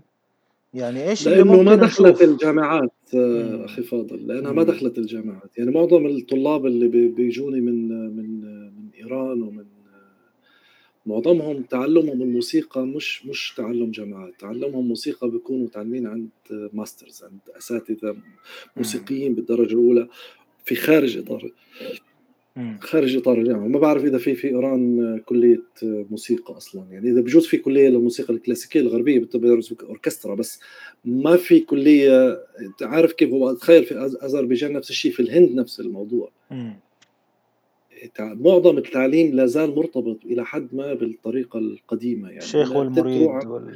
أنت بتروح على مم. بالضبط بتروح. على شخص بناء بناء على خبرته وطرحه الموسيقي. وبتتعلم عنده ومعظم معظم الطلبات الطلاب لأنه في عندنا كثير بيقدموا عنا من إيران معظم طلباتهم بتكون إنه أنا درست عند فلان أي. ما بحكي لك أنا درست في الجامعة الفلانية أي. ولا درست في المعهد الفلاني أنا خريج كلية التربية يعني تقريبا معظم إذا مش كل يعني بالمطلق نعم. الطلبات اللي بشوفها أنا بلجنة الامتحانات نعم. بال CV معظمها بتذكر أشخاص أنا تعلمت عند علي حسين زاد أنا تعلمت عند X عند Y. التركيز كبير على الشخص في التعلم وبالهند نفس الشيء. أنا تعلمت عند آه، هاري برسات تعلمت عند آه، الله راخا أو إيه. يعرف الشخص هو الجامعة. أو هو المرجع وهو فبالتالي هذا بيعطيه مصداقية إنه هو متعلم عند عند شخص على الأقل عنده صلة مع الموروث مع التراث مع شذور الموسيقى. نعم. آه، لما تيجي واحد هندي أو واحد إيراني أو واحد بغض النظر يجي يحكي لك أنا خريج جامعة آه، طهران الموسيقى الفردية. ما, ما مرت علي. أنا ما أي. ما ما, ما شفتها يعني. مم. ف فإذا وصلنا لحالة وسط بين الاثنين يعني إنه إنه يعني حتى في أعطيك مثال إيجابي. مم. آه، أو نمط. شوف لما صار في روتردام من تقريبا أكثر من 10 سنوات صار في معهد لموسيقى العالم وفتحوا آه، قسم للموسيقى الهندية. بسرعة يعني دعوا هاري براساد شوراسيا صار صار هو اسم كلية الموسيقى دائرة الموسيقى الهندية. فصار الطالب يروح يتعلم في روتردام في في الجامعة. بس هو رايح عند هاري براساد شوراسيا عند هذا الشخص. أي. هذا الشخص هو الأب الروحي أو يعني حط حط عملوا حالة وسط بين البناء الأكاديمي والتعليم الأكاديمي والتعليم المشايخ هذا عملوا حالة وسط بيناتهم واعطوا مساحة واسعة لهذا الأستاذ في التعاطي مع الطلاب وفي التعامل مع مع المنهاج ومع وطلع يعني في في في عازفين عم بيطلعوا في أوروبا. آه بيعزفوا موسيقى بنسوري وموسيقى يعني تتفاجئ يعني إنه تحسهم طالعين من نيو دلهي ولا من بومبي يعني. أيوة. مع العلم انه تعلمهم كان في أوروبا. مم. هيك حالة ممكن يكون إذا إذا بنشوف نمط قريب في في الموسيقى أو في أكاديميات الموسيقى العربية تركيز على أشخاص ثقات يعني. آه وكسر حاجز الشهادة بالطريقة النمطية هاي. ممكن على الأقل تعيد الوصل مع مع فكر الموسيقى العربية القديم يعني أو المفقود. نعم. آه يعني هاي بس بس موجودة الحالات يعني الموسيقى العربية لا زالت حية خارج بجوز المعاهد يعني. مم. بعد فيها موسيقيين وفي في تجارب فردية وفي نوادي زي اللي بتعملها وزي يعني في هدول الجارديانز حماة إيه. حماة الموسيقى اللي بيحاولوا على الأقل إلى حد ما يخلوها حية ويخلوها موجودة ويذكرونا في المو في في الموجود وكيف مش إشكالية هون بت... أحيانا بتكون فيها في تجارب فيها تطرف يعني في كمان رفض لل... للأكاديمية بشكل بشكل أعمى يعني. بال بال بالعلم بال ethnomusicology بسموها ال purification ال purification اللي هي الجيل اللي بيطلع عنده حالة نقمة على التغيير الحاصل فبرجع ببالغ بالالتزام بالقواعد القديمة بشكل يعني أعمى. خلص إيه. إذا هي النغمة مش معروف هي آه، ربع صوت أو مش ربع صوت لا خليها ربع صوت عشان تصير فيها هوية شرقية. أنت عارف كيف؟ إيه، إيه. بصفي تحوير كمان الموسيقى بشكل كثير اوثنتيك ليعطيها هذا الإحساس إنها هي أصيلة موسيقى أصيلة مع العلم إنها ممكن تكون بالأصل مش مش مش شرقي يعني أو ممكن يكون سيد درويش كتبها وهو بفكر بموتزارت أو بفكر ب, ب بس خلص بيجي جيل آخر بيشرق الشرقي أكثر من شرقيته عرفت كيف يعني؟ فإذا عرفنا نشوف كل هالحالات هاي ونوازن بيناتها وناخذها بطريقة موضوعية وبتجرد وبمحبه يعني وبهدف سامي اللي هو هدف آه هدف سامي انه إحنا بالآخر بدنا ننهض بالموسيقى العربية ننهض بالآلات العربية بصوت الآلات العربية بطريقة التسجيل بطريقة الطرح الموسيقي. أتصور ومش بس هذا الموضوع في المع... في الأكاديميات حتى بثقافتنا إحنا ك... كثقافه إعلام وثقافة لو نعرف نفصل ون... ونحط الأمور في مكانها الصحيح يعني. ممكن أتصور إنه راح يساعد إلى حد كبير في في الموسيقى. عندي سؤال خاطف أستاذ أحمد. آه، هل ممكن نلاحظ نتائج التعليم؟ أنت الآن درست كثير سواء في فلسطين أو خارج فلسطين. وبرضو يعني شفت زملاء شفت شباب شفت أجانب. هل ممكن نلاحظ آه، منهج التعليم أو خبراتهم التعليمية أو من وين جايين من خلال عزفهم من خلال تجاربهم تقدر تقول والله هذا شكله كان جاي من الطريق الفلاني أه يعني ما في أعمم لأنه أنا ما يعني ما شُفت يعني بس بتشوف حالات أحيانًا بتحس إنها جاي من مكان يا أحيانًا مش مش إمم. ما في داعي يعزف بس مجرد الكلام،. مجرد المنطق الحوار بيحسسك إنه هذا الشخص من من القبيلة الفلانية. من من إيه. شيعة فلان ومن إيه. شيعة عالم تاني يعني.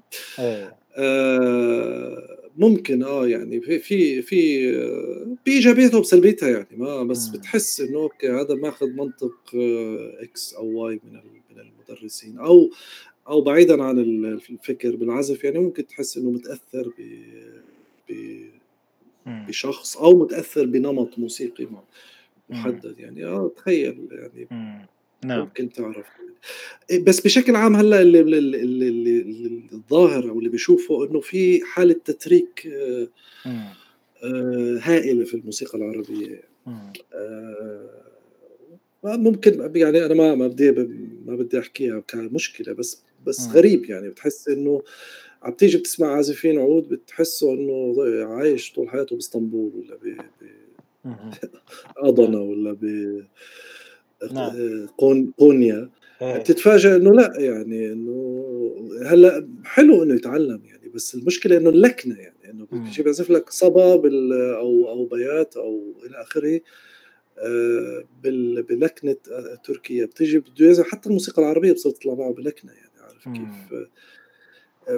حلو يعني ما بدي أحكي الحُر الإنسان حُر بالآخر بخياراته بس بس ومش مش ذنبهم يعني لإنه إذا إمم. إذا إذا لإنه خاصة الجيل الناشئ بيتأثّر بالشكل، بيتأثّر إمم. بال بال بطريقة التقديم يعني عارف إمم. كيف؟ آآ اللي هي إحنا متجاهلينها يعني.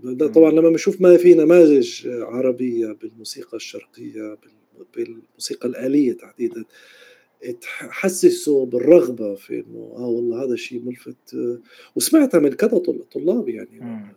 ليه بيلجأوا لهذا النمط؟ لإنه بحسّوا مصادره موجودة، شكل طرحه موجود، الquality في الصوت، في الأداء، في التفاصيل، برضه حتى احترام ثقافة هذا المكان للموسيقى إمم.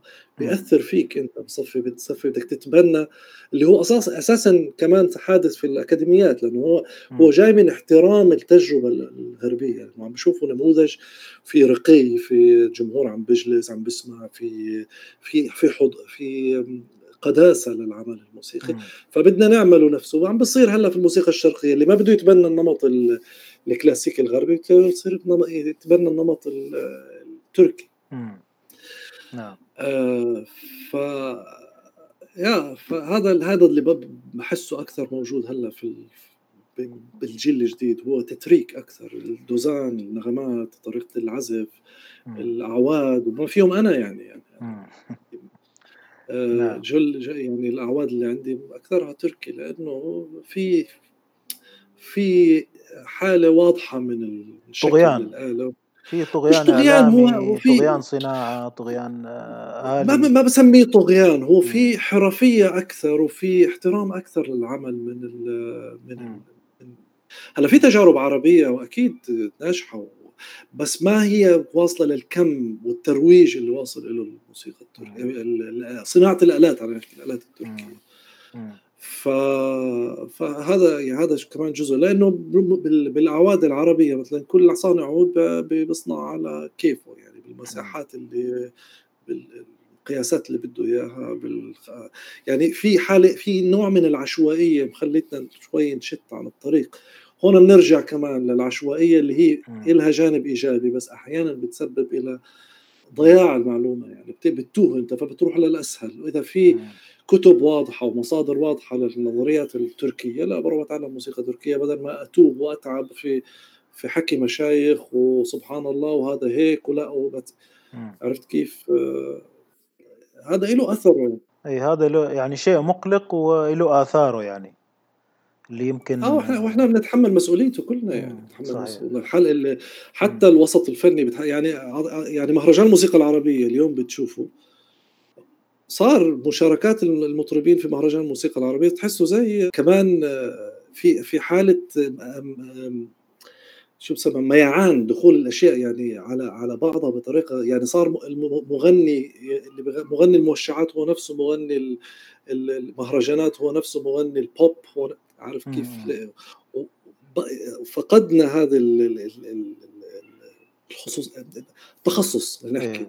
انه ليه؟ لأنه ما في ما في يعني اذا إذا أنا عازف بغني موشحات أو تخصصي بس في غناء الموشحات وعم باجي على مهرجان الموشحات بلاحظ إنه معظم المغنيين أو معظم المطربين هم نفسهم مطربين بس إنه بت بت بت هذا الحكي ما موجود في في غير يعني ما بعرف بدي أعمم بس عند العرب موجود بشكل ظاهر غريبه غريبه جدا كمان. يعني آه ما بتفهم. يعني آه أنا أنا مغني بوب بصير مهرجان موسيقى صوفية بتلاقيني بجيب بدعوني عارف ليه؟ لأنه بده هي حالة الجمهور إيه. والرواج وأنا أنا لازم أعبي القاعة ولازم العود لازم أعزف لثلاث صار نقاش بمهرجان العود بال 2004 بعمان إنه إنه كيف بدنا نطور العود ليصير إنه إنه يكون في جمهور العود وصار العد على الرأس يعني عارف كيف؟ إنه أنا أنا جمهوري بعده 3000 بس ما هذا بشوه يعني مش بشوه بس هذا بغير كل منطق الطرح الموسيقي. العود هو آلة حجرة. نعم. يعني آلة حجرة. إذا إذا أنا بدي أصفي بدي أروجها بشكل تصير آلة بوب وآلة مسارح ضخمة أكيد بدي أغير من طبيعتها. يعني الآلة الآلة مش مصممة لهيك لهيك طرح. آه، زي ما تيجي تحكي لموسيقى الحجرة في الكلاسيك مثلا. ما بتشوف كوارتيت غربي عم بيعزف في استاديوم ولا لجمهور ألف ولا ألفين. هذا كله بتحافظ عليه. الجمهور مع نمط الموسيقى مع الصوت الحجرة كله بتحافظ عليه. عندنا مثلا الموسيقى المقاهي القديمة أو موسيقى الصالة القديمة ما, ما عاد موجود. ليه؟ لأنه بنربط نجاح الموسيقى برواجها الإعلاني.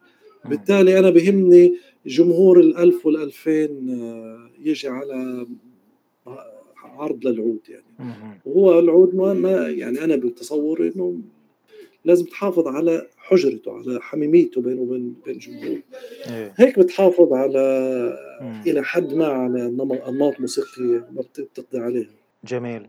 طيب أستاذ أحمد مستمتعين طبعا باللقاء هذا. ودي أسألك عن طريقتك في التعليم. هل هي تختلف يعني وأنت خارج البلاد العربية عنها وأنت داخل البلاد العربية؟ نوعية الطلاب، المكان، القطع، حتى لو تعلمنا شرقي يعني جالسين نتعلم شرقي. آه، المادة ممكن بتختلف بس طريقة التعليم أتخيل أتصور إنها واحدة، أنا بركز أكثر شيء على التعليم من خلال المقطوعات. يعني أنا مش من يعني في التعليمي ما بعتمد على خذ هذا التمرين أو خذ بطرح آه، ريpertoire معين بطرح مقطوعات معينه ومن خلال المقطوعات ببدأ أبني آه، تمارين مستنبطة من من جمل المقطوعة. آه هذا الشيء بعتمده بكل وين ما بكون حتى مع مين ما كان من الطلاب. بيختلف المستوى بيختلف الريpertoire يعني إذا طالب بجوز لنحكي أنا في في فرنسا عندي ومع معظم الطلاب فرنسيين بحاول أتجنب المقامات اللي اللي لكنتها شوي تكون ممكن صعبة يعني. بركز على أشياء تقنية أكثر في في في العود وبخفف التركيز على فلسفة الموروث وال والأجناس والتحليل المقامي وإلى آخره. مع العلم إنهم بيستوعبوا يعني وبيتعاطوا بس بحاول بتختلف اللغة يعني إنه طالب عربي فيك تيجي تحكيه في الهزام وفي راحة الأرواح وفي في أم كلثوم ولا عنده عنده المرجعية المفردات الموسيقية الثقافية السمع. الغربي ما عنده يعني بالنسبة له بتيجي بتحكي له رباعية الخيام ما بعرف شو رباعية الخيام ما بعرف شو الأطلال أو ما في ما في ما في يكون عنده تواصل مع الموروث يعني. فبالتالي بدك تتغاضى عن هذا الجانب وتركز على مقطوعات مباشرة أكثر يعني. آه، محتواها واضح وتحليلها واضح من داخلها وما فيها كثير آه، خروج عن النص يعني. بس بكلا الحالتين بركز على إنه آه، يكون التعليم من خلال المقطوعات وبركز على إنه التعليم يكون بدون المقطوعات بدون المدونات أكبر قدر ممكن. إلا إذا المقطوعة تتطلب لأنه فيها صعوبة حفظ أو إلى آخره، بس بالغالب بطلب من الأشخاص يحفظوا المقطوعة. أصفي صفي اللقاء مباشر بيني وبينه. بصفي وشي وعيونه معي ومش على على النوتة الموسيقية. بتاخذ كثير من التركيز أنا برأيي.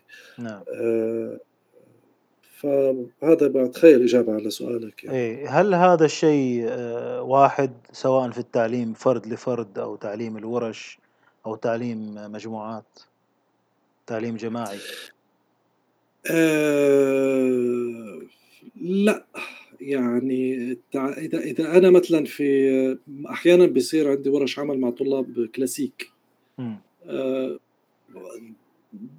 انتبهت إنه التعامل معهم عن طريقة الشفهية شبه مستحيل يعني لأنهم مش مش مبرمجين على هذا الكلام يعني. فساعتها بحاول أعطيهم مدونات آه، فيها أكبر قدر من التفاصيل وبنركز على الالتزام بالتفاصيل بس بيكون غاية غاية الورشة مختلفة يعني ما أنا طالب منهم يعزفوا بيات أو يفهموا البيات بدي بدي أخرج بنتائج مختلفة يعني. أحيانا طلاب بيكون تركيزهم على فهم الارتجال والمقام ما بيكون هدفهم التعلم الموروث يعني. آه، أحيانا بتكون المجاميع آه، عود أحيانا بتكون مجاميع فرقة. بس بكثير بركز على على التطوير على الأقل إنه حفظ والعزف من خلال السمع إلا إذا كنت تتعامل مرة ثانية مع موسيقيين كلاسيكيين لأنه صعب. يعني أنا من تجربتي اكتشفت إنه أيوه. آه، في صعوبة غريبة يعني في ابعادهم عن النص يعني. كيف؟ حتى حتى مع عازفين محترفين يعني. آه، بس بق... كمان يعني الواحد بيقدر قدرتهم. يعني هاي كمان قدرة مش سهلة يعني إنك قدرتك على الالتزام بالنص بأدق تفاصيله يعني. آه تدريب. مهارة كان تدريب.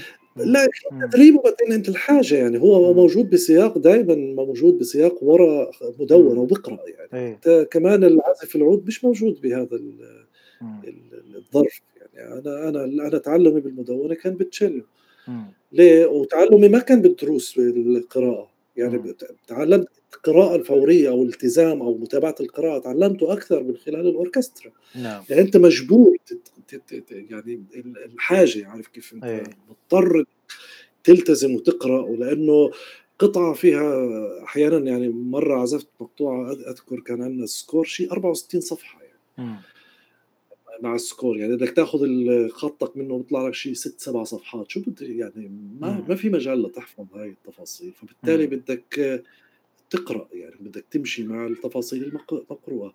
هذا النمط مش موجود إلى يعني بتراثنا أو بالعود تيجيك أعمال بالعود هيك بس بالغالب مش يعني أنت بتعزف سماعي. هلا ما ما تقنعني إنه في مستحيل تحفظ السماعي غيبا. يعني. ما راح تقعد تعزف سماعي من ورا نوتة يعني. إيه. شو يعني؟ فهمت علي؟ وبالتالي ما بتوقع من طالب أو عازف عود يكون عنده مهارة القراءة زي مهارة طالب الموسيقى الكلاسيكية. وللعلم بالجامعة في التخصص عندنا القراءة مش ملزمة. يعني عندنا امتحان القراءة امتحان تكميلي. إيه. يعني ما بحدد عليه قبول الطلاب في قسم الورد ميوزك. يعني نعم. في عندنا طلاب ما بيعرفوا يقرأوا. طلاب بكالوريوس يعني جامعة. نعم. بيعرفوا يفكوا الخط. إيه. وبيعرفوا يحللوا المقطوعة ويأدوها. بس ما عندهم قدرة على قراءتها بشكل فوري. العزف بالنظر أو ال sight read لأنه مش محتاجها يعني. هو ما ما بنحط بظرف محتاج لهي المهارة يعني. أيه. بالتالي ليه تحط عليه عائق وتحطه ب... ب... ب... تحت ضغط نفسي ومجهود لشيء ما هو محتاجه يعني من الأساس للتعلم ممتاز. طيب أستاذ هذه التجارب الآن آه، أنت سويت شرقيات و ورميته ورا ظهرك يعني. لا ما رميته ورا ظهري. الشرقيات عملت نسخة جديدة المفروض تطلع عملنا نسخة منقحة من الكتاب الأول وزدنا قطع و... ممتاز. بس المفروض أنا خلصتها من شي سنتين يعني. المفروض تصدر بس للأسف تعرف الظروف مش سهلة هلا في في, في التمويل وفي أيه. فالمعهد عم بعيش ظروف مالية شوي موارد أقل يعني. فهاي هذا العائق الوحيد الكتاب موجود وجاهز وخلصته يعني. ممتاز. شرقيات اثنين يعني. ممتاز. طيب بالنسبة إلى تجاربك اللي في الجامعة وورش العمل والأشياء اللي بتديها الطلاب وكثير من التجربة اللي مش مجرد نوتة يعني كيف ممكن نصبها في أي قالب يعني إنها تكون محفوظة مشاركة مع آخرين يستفيدوا منها كخبرة آه، كعملية في عملية التعليم تبعهم يعني هل ناوي مثلا على شيء من هذا النوع؟ لما لما صار لما أحيانا في أصدقاء بكتبوا يعني بيرجعوا لي بقصص مناهج ف فبحكي لهم هلأ ما فيك تكتب منهاج أو هاي نصيحة يعني طبعا أيه. مرة ثانية أنا شخص كثير متحرر يعني في كل واحد أيه. يعمل اللي بده إياه صحيح بس بس بحكي لهم يعني بدك تحط في اعتبار إنه هلأ كتابة منهاج في القرن الواحد والعشرين. مش زي كتابة منهاج في في القرن العشرين أو في حتى منتصف القرن العشرين. يعني أنا أنا مش في الظروف نفسها اللي اللي كان فيها جميل بشير لما كتب منهاجه. نعم. هلأ في كثير وسائل أنا برأيي آه، أهم من الكتاب بس فقط مم. الكتاب. عندك عندك الصورة التسجيل يعني تعليم ما عاد حتى في واحد من الكتب بتمنى أتذكر اسمه ممكن أبعث لك اسمه من الكتب اللي درستها في الماجستير. آه، واحد عم بيحكي عن الشفهية. فبيحكي نحن الآن آه، في في عصر شفهية ثانية. إيه.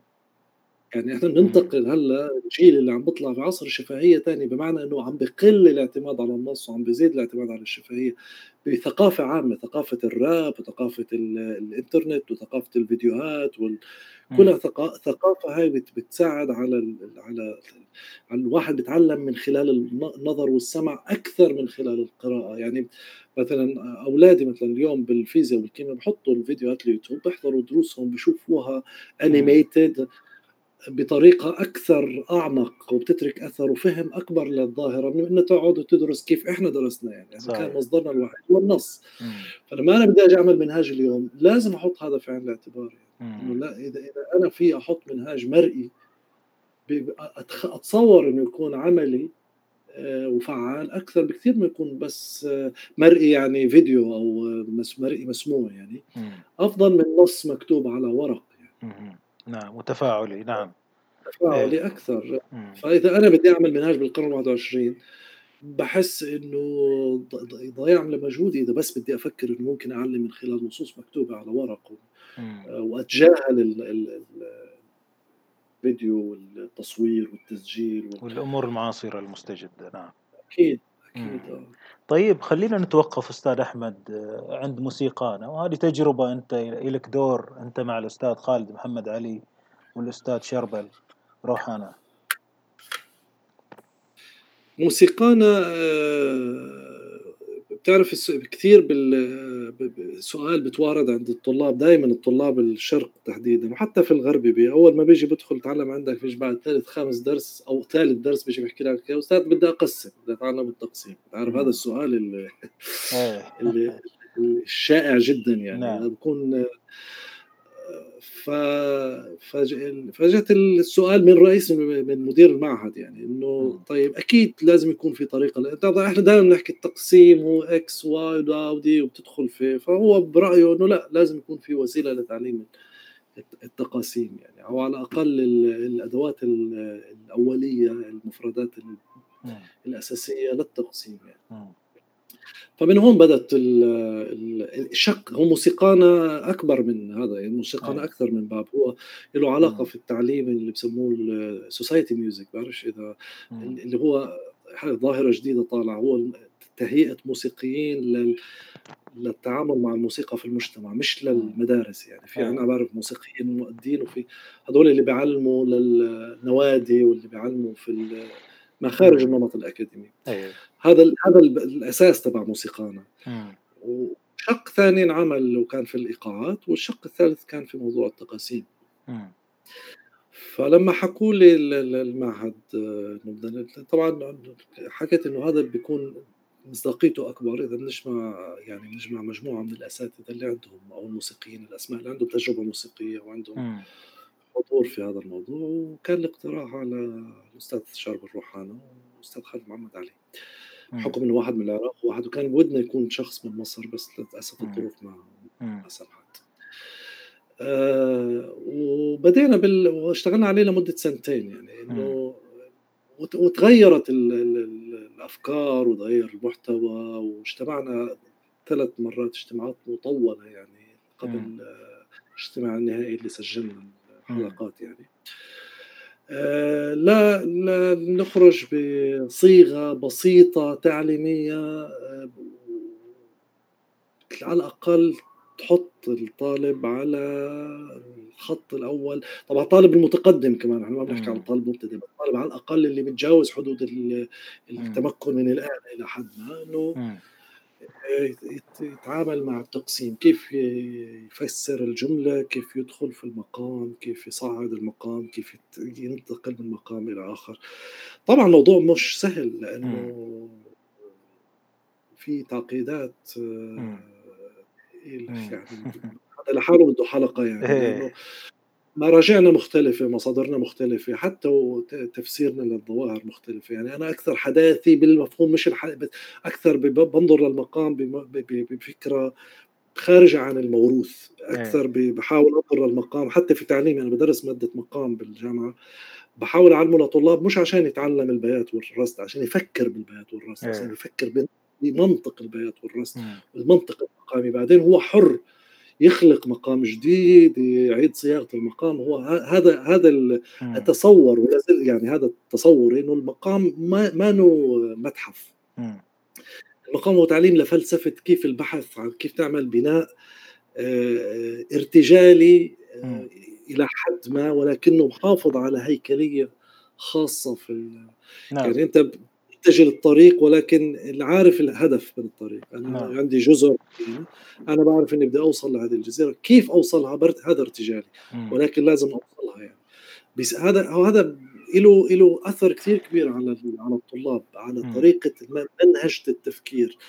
لأنه عندها في في بالموسيقى الجاز شيء اسمه free free improvisation اللي هو فعليا ارتجال ما في أي قواعد.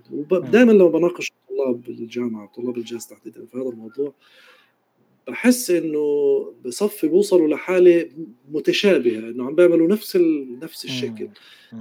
مع إنه ارتجال حر يعني في في في نزعة إنسانية لإنك تجد حدود أو أو تجد شو بسموها تضاريس لعملك الموسيقى حتى لو كان حر يعني. فهذا الشيء ممكن يكون أدبي ممكن أنت تربط سياق ارتجالك بقصة معينة في وتعيد ترجمتها بالموسيقى أو تربطها بسياق موسيقي يعني إنه تحرير وتعامل مع أجناس وتعامل مع أي. بدينا بهذا كانت يعني إلى حد ما تحديد المفردات شو غماز المقام شو المسيطرة شو الظهير انبش بالكتب يعني أشياء أيه. فعليا إحنا ما بنعرفها بال... إذا جيت اذا أكون صادق مع نفسي لأنه ما بنتعامل معها بال... بال... بال... بالأكاديمية الموجودة بس على الأقل حكينا من المفيد أن نحطها كمرجع يعني شو الظهير وشو المسيطرة وشو الغماز وشو شو الجذر. وتعمدنا إنه نستخدم الأسماء القديمة وال وما كان بسيط يعني. حتى مرة ثانية بكرر إحنا مش معتادين على التحدث بهي اللغة. نعم. جنس الجذر جنس الجذر وجنس الأزج إيه. ولكن وجدنا إنه على الأقل طريقة للمحافظة على هاي اللغة محافظة إلى حد ما و... وربط القديم بالجديد لحد ما آه. جميل وكان آه. مشروع ناجح ومعاكم كان يوسف حبيش في الإيقاع ما نظلمه أيوه يوسف إيه. آه. يوسف أنا بحكي هو بجوز عازف المقام الوحيد اللي في اللي بيتعامل مع الإيقاع زي المقام هيك عنده هذا الفكر آه. خارج عن السائد في كيف بيتعامل مع مع الإيقاعات وكيف ببني الإيقاعات يعني ظاهره يعني مؤسف إنه هلا عمل كتاب يعني بس يعني أحيانا بحس إنه اللي زي يوسف لازم تتوثق تفاصيل تفاصيل أفكارهم بالإيقاع لانها ثروة يعني. إن شاء الله نستضيفه معك يوم. وبكل سرور يعني. إيه نعم. إيه ويوسف درس فلسفة بعدين بتعرف يعني فكمان بيعجبك بالحكي. إن شاء الله نلتقيه آه طيب موسيقانا طبعا توقف للأسف الشديد يعني نتمنى يواصل وفي فيديوهات في صور في آه، كتيب ليوسف حبيش في الأجناس آه، يعني شغل صراحة نظيف يعني نتمنى يواصل المشوار يعتبر مصدر جيد يعني كان المفروض إنه نكمّل بشيء قريب من موسيقى بن كيف كيف طرحنا لل لل للمقامات بس بالعود يعني. نحكي نحكي ثلاثتنا يعني نطرح العود وكيف التعامل مع العود كمنهاج جماعي.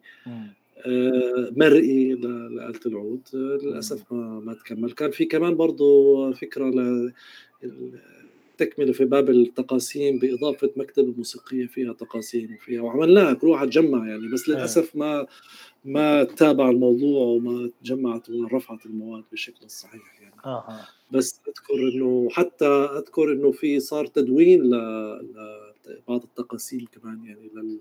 كتحليل يعني لتقاسيم رياض السنباطي أو اهم. بس تمام. برضه للأسف آه، الدعم يمكن، الدعم والمشروع. يعني لا آه، الدعم هو بالدرجة الأولى يعني. في دعم. في في ط مواصلة ما في وقّف الدعم حتى ترجمة يعني. وكان في متبرعين يعني للموضوع ترجمة الأعمال.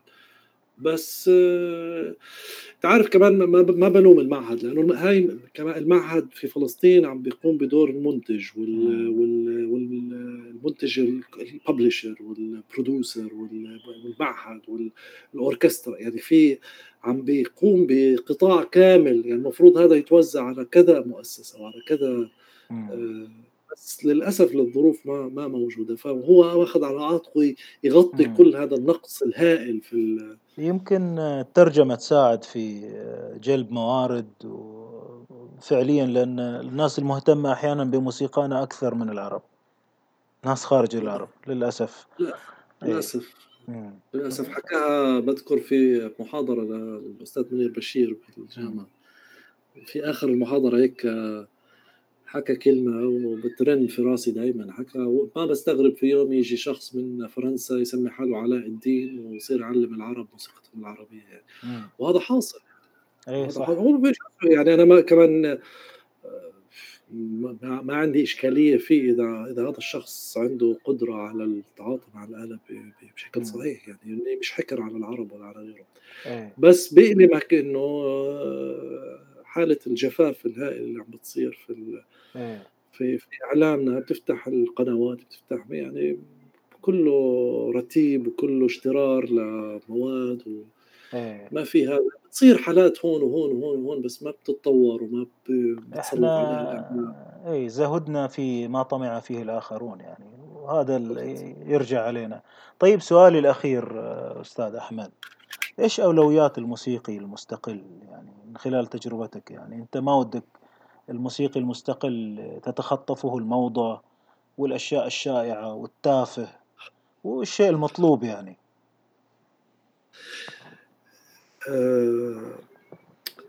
هذا سؤال سؤال صعب. إمم. شوف آآ ما في أحكم على الكل بس ال ال فخ الجمهور. هو مشكلة كبيرة في في ال في الموسيقيين، إنه أنا بدي آخُذ قبول الجمهور وآخُذ رضا ال يعني لمّا عملت ما جدايل ما بعرف سم استمعت لجدايل مشروع نعم. كان صار نقاش بيني وبين الموسيقيين إنه ليه كتبته بالطريقة حتى باذكر أحد الأصدقاء سمعه وحكى لي يعني في جرأة غريبة هذا العمل، حكيت له أنا ما قصدت فيه إنه يستسيغوا المستمعين، لإنه ما بيهمني يعني إذا إذا إذا هذا العمل يصير له رواج أو آآ يصير تقييم له بالطريقة، أنا بيهمني إنه تجربة خاصة في الشخصية في الموسيقى ال اللي أنا باعملها، نعم. بدي أحطها على بشكل مسموع يعني بغض النظر وين تروح يعني إذا ال الموسيقي إذا بيكون صادق مع مع مع نفسه، مع فضوله، مع تجربته، مع بحثه، بيحاول آآ يطوّره، يطوّر مفرداته، يطوّر مع علمه. آآ بشكل منفصل عن النتيجة المباشرة يعني. إنه ممكن ه هاي فلسفتي يعني، إنه ممكن إمم. على الأقل تكون تجربته فيها نوع من الصدق يعني. وحتى لو ما كانت مقنعة موسيقيًا أو فيها فيها خلل، يعني ما في شيء كامل يعني دائمًا في تجارب دائمًا فيها نواقص يعني وفي إمم.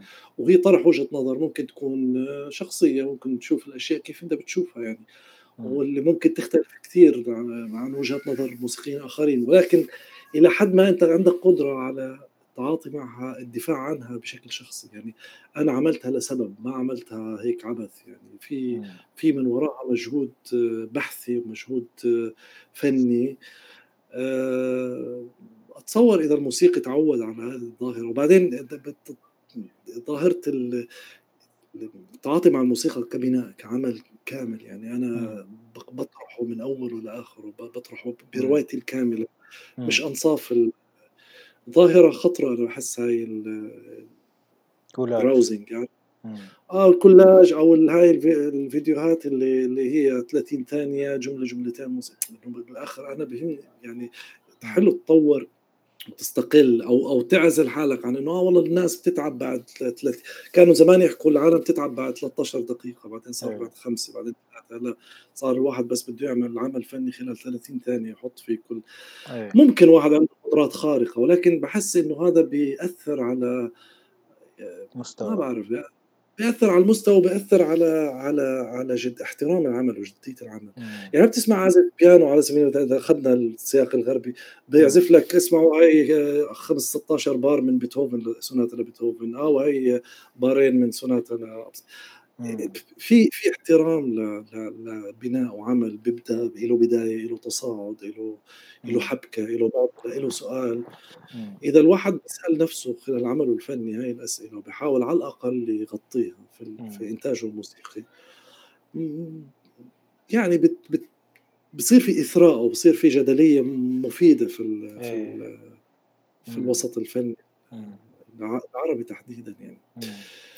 آه، فهاي نصيحتي للموسيقيين يعني إنه حاول على الأقل يكون صادق في في أو أو حاول يكون منسجم مع نفسه مع اللي فعلا بده إياه وما يلحق الموضة لا. آه، لأنه الموضة بتتغير يعني أنا لما كنت آه، أول ما تعلمت تعلمت على عواد السحب بعدين صارت موضة عواد السحب. حسيت أنا فقدت اهتمامي فيها حسيتها إنه فرحت على عواد يعني كان عندي اهتمام بالأشياء اللي اللي العالم ما بتهتم إلى حد كبير فيها يعني. الموسيقى الآلية طبعا أكيد إذا بتغني أنت راح تاخذ آه، قبول أكثر يعني أيه. من من كونك عازف. ولكن ممكن أنا ما ما أنا منسجم مع الغناء. لا أعمله بس لمجرد إرضاء وأصير أخذ آه، قبول أكثر أو انتشار أوسع يعني. ولو إنه بتنافى مع أو أو ما بتنسجم مع نكهتي الموسيقية أو فضولي الموسيقي. هون هذا الانسجام مع ماذا تبحث يعني؟ وكيف أيه. أعطيك مع برضه العلم يعني عارف كيف التعلم حالة ما بتنتهي يعني. مرات بحس بحزن على الموسيقيين اللي برايهم انه أنا لأنه هو بحط حاله بقفص عارف كيف؟ فيش أجمل من حالة التعلم يعني حالة البحث. ودائما الإنسان بكل ما أوتي من عزم وقوة بضل محدود قدراته محدودة وممكن حتى تتعلم من أبسط الأشياء وممكن من طلابك. وفعلا أنا كثير تفاصيل تعلمتها من طلابي يعني. نعم. آه تفاصيل بفهم الجملة الموسيقية بفهم آه بأخطائهم تتعلم عارف كيف؟ آه فإذا الشخص بيكون منفتح وبتعاطى مع محيطه كل ما بتعرض له بطريقة ديناميكية و... اتصور بضل بحالة تطور وتغير دائمة صحية يعني. وممكن الإنسان يناقض نفسه يعني ما في يعني ممكن تكون بفترة معينة عندك حب ل لنمط معين ممكن يتغير يعني هذا صحيح. ما هذا الزواج الكاثوليكي يعني إيه. بينك وبين حال التجربة الفنية يعني. صحيح. جميل. جميل أستاذ أحمد. يعني كمان الصوت هاي كمان بجوز ما حكينا كثير فيها بس إذا أنت أنا أنا بالأكثر شيء بركز عليه في ال في ال في ال في, في تعاملي مع العود ومع الموسيقى هو الصوت يعني قد في أحصل على صوت يعكس يعكس شخصيتي يعني عارف كيف؟ آه وما ما بتساوم عليه يعني. عشان هيك عشان هيك خضت تجربه حتى في دراسة التسجيل والميكروفونات والإي كيو والبرامج لاحصل على صيغة موسيقية لأنه أنت مش دائما وسائل التواصل بتوصل رسالتك الصح في العزف فبدك تتعامل مع الحالة من أولها لآخرها. كموسيقى لتكون مسيطر على الأقل أو عندك يعني ساتسفاكشن أو على الأقل إنه أنا وصلت اللي بدي إياه بطريقته الاقرب إلى الطريقة اللي أنا بحس فيها. الدوزان النغمات علاقة النغمات في بعضهم تفسير النغمة ما في شيء عبث يعني بنحط في في العمل الموسيقي. فيش نغمة بتنحط ما لها آه، مش لازم يكون لها تفسير أو أو حتى لو كان تفسيرها fantasy أو تفسيرها mythology أو بس لازم تعني شيء يعني لك. كموسيقي وتعاملي مع الأعمال اللي مش بإلي يعني حتى تعاملت معها بنفس الطريقة يعني. أنا المقطوعات اللي بعزفها دائما بحاول اتواصل أتعاطى معها كأنها تأليفي يعني. آه، أفهمها كأنه أنا عملتها يعني. أدخل في سياق الموسيقى وفي تجربتها العاطفية والفنية كأنها من عندي من إنتاجي يعني. نعم. آه هذا كله بيساعدك على التطور. حتى هو ساعتها مش محتاج مناهج ولا محتاج آه كتب ولا هي لحالها بصفي عجلة تدور وتطورك نفسها. والله جميل جدا أستاذ أحمد. آه، طيب في في الختام قبل ما نشكرك يعني وتوعدنا بحلقة جديدة في موضوعات أخرى. خلينا ما, ما ضجت أو ما ضجت يا فاضل الله يكون بعونك. أنا بس آه. استطرد يعني بستطرد. لا استمتعنا جدا وبصراحة يعني آه، ما يهمني أنا طول الحلقة دائما نقول الكتاب الجيد إن شاء الله يكون 800 صفحة يكون 20 مجلد المهتم راح يقراه.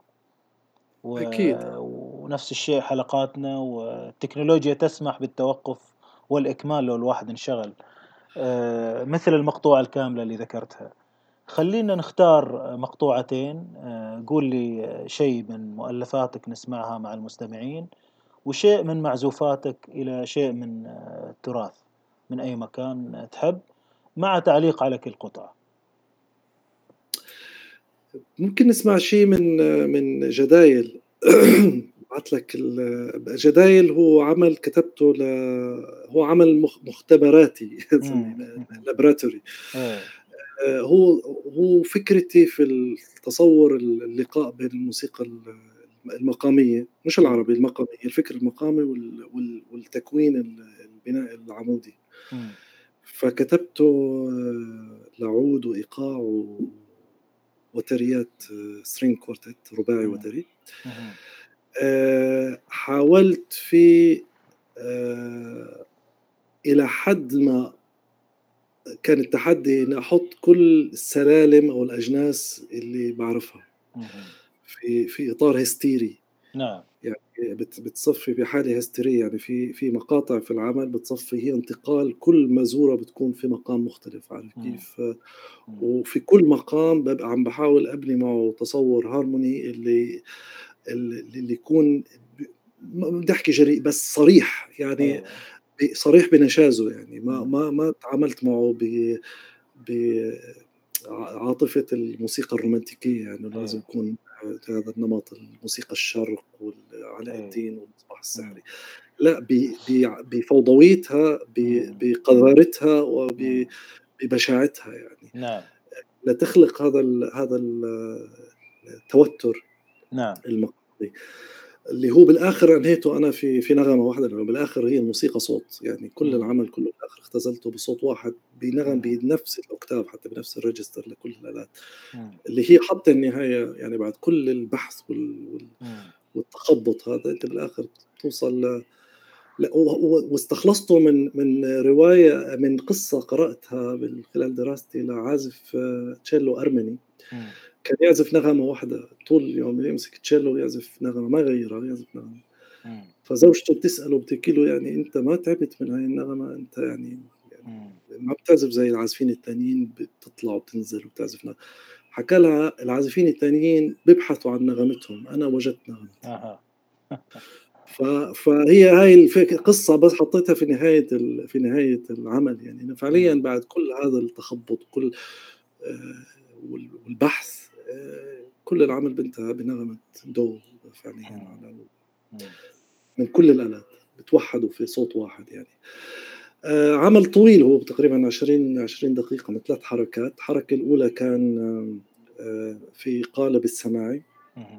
برضه تعاطيت مع قالب السماعي بتوتر وبكسر هلا بضل السماعي العشرة موجودة بس الانتقالات والتداخل بين بين بين الجمل الموسيقية والتوزيع الموسيقي كثير بيوتر يعني كان يوسف يعني ما بعرف إذا حدا غير يوسف كان عنده الجلد إنه يتحمل كم العشوائيه والفوضى اللي كان حاصل كل شيء مكتوب يعني هذا الملاحظة يعني كل كل حتى ما في شيء ارتجالي كان في العمل كله انكتب آه فالحركة الأولى كانت في إطار السماعي وأنهيتها حتى في في ثيم من لما لحن صغير يعني دوب يعني بجوز ثلاث أربع نغمات من لما بديت اتهنى في كسرتها.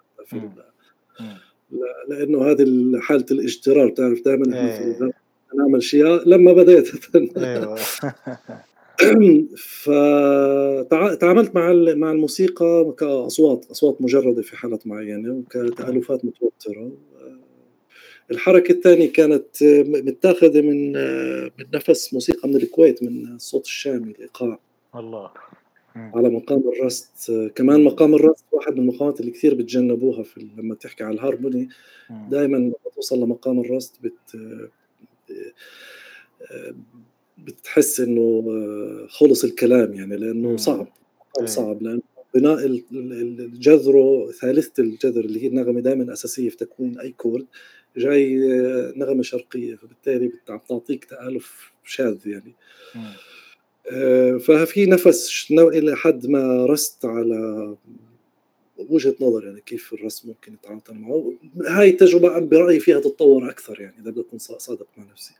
والحركة الأخيرة هي محاكاة ل آه، آه، عملتها على على إيقاع خمسة وفيها جزء سبعة. في حالة طرح ما بقاش في في قطعة ل ل برنشتاين اسمها The West Side Story اللي هو كتبها كحالة تمرد على الموسيقى اللي بالنسبة له في أمريكا كانت جاي من أوروبا.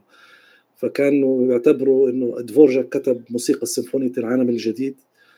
برأيه إنه هذه هي موسيقى الهوية الموسيقى في أمريكا الكلاسيكية. فهو عمل West Side Story اللي كان برأيه إنه هذا هو صوت الموسيقى في أمريكا اللي هو بيكسر النمط اللي مستورد من أوروبا. عملت شيء اسمه The Other Story اللي هي الرواية الأخرى. اللي هي برضه بتطرح ال في في عمل إلى حد ما هو كلاسيكي في جزء كبير كلاسيكي غربي بس في عناصر كثير متاخذة من الموسيقى الشرقية ب بشكل هال شو بسموه ال raw ما بعرف شو ال raw الخام. الخام آه بدون تهذيبها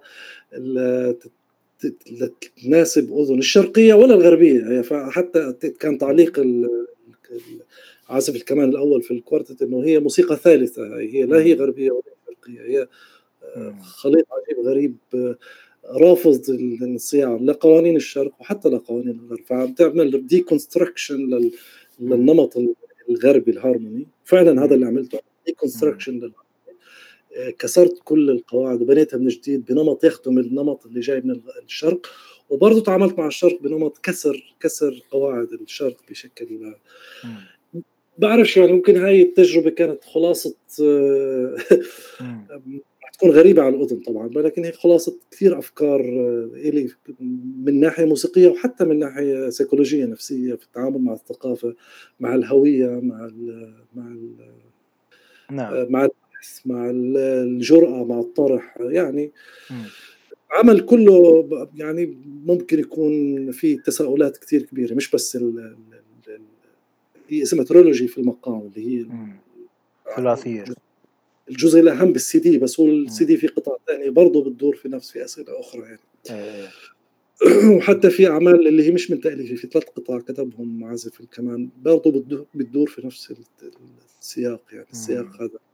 جميل. البحث في حاضرنا وماضينا كتب يعني قطعة اسمها لامنتو. قمة في التوتر.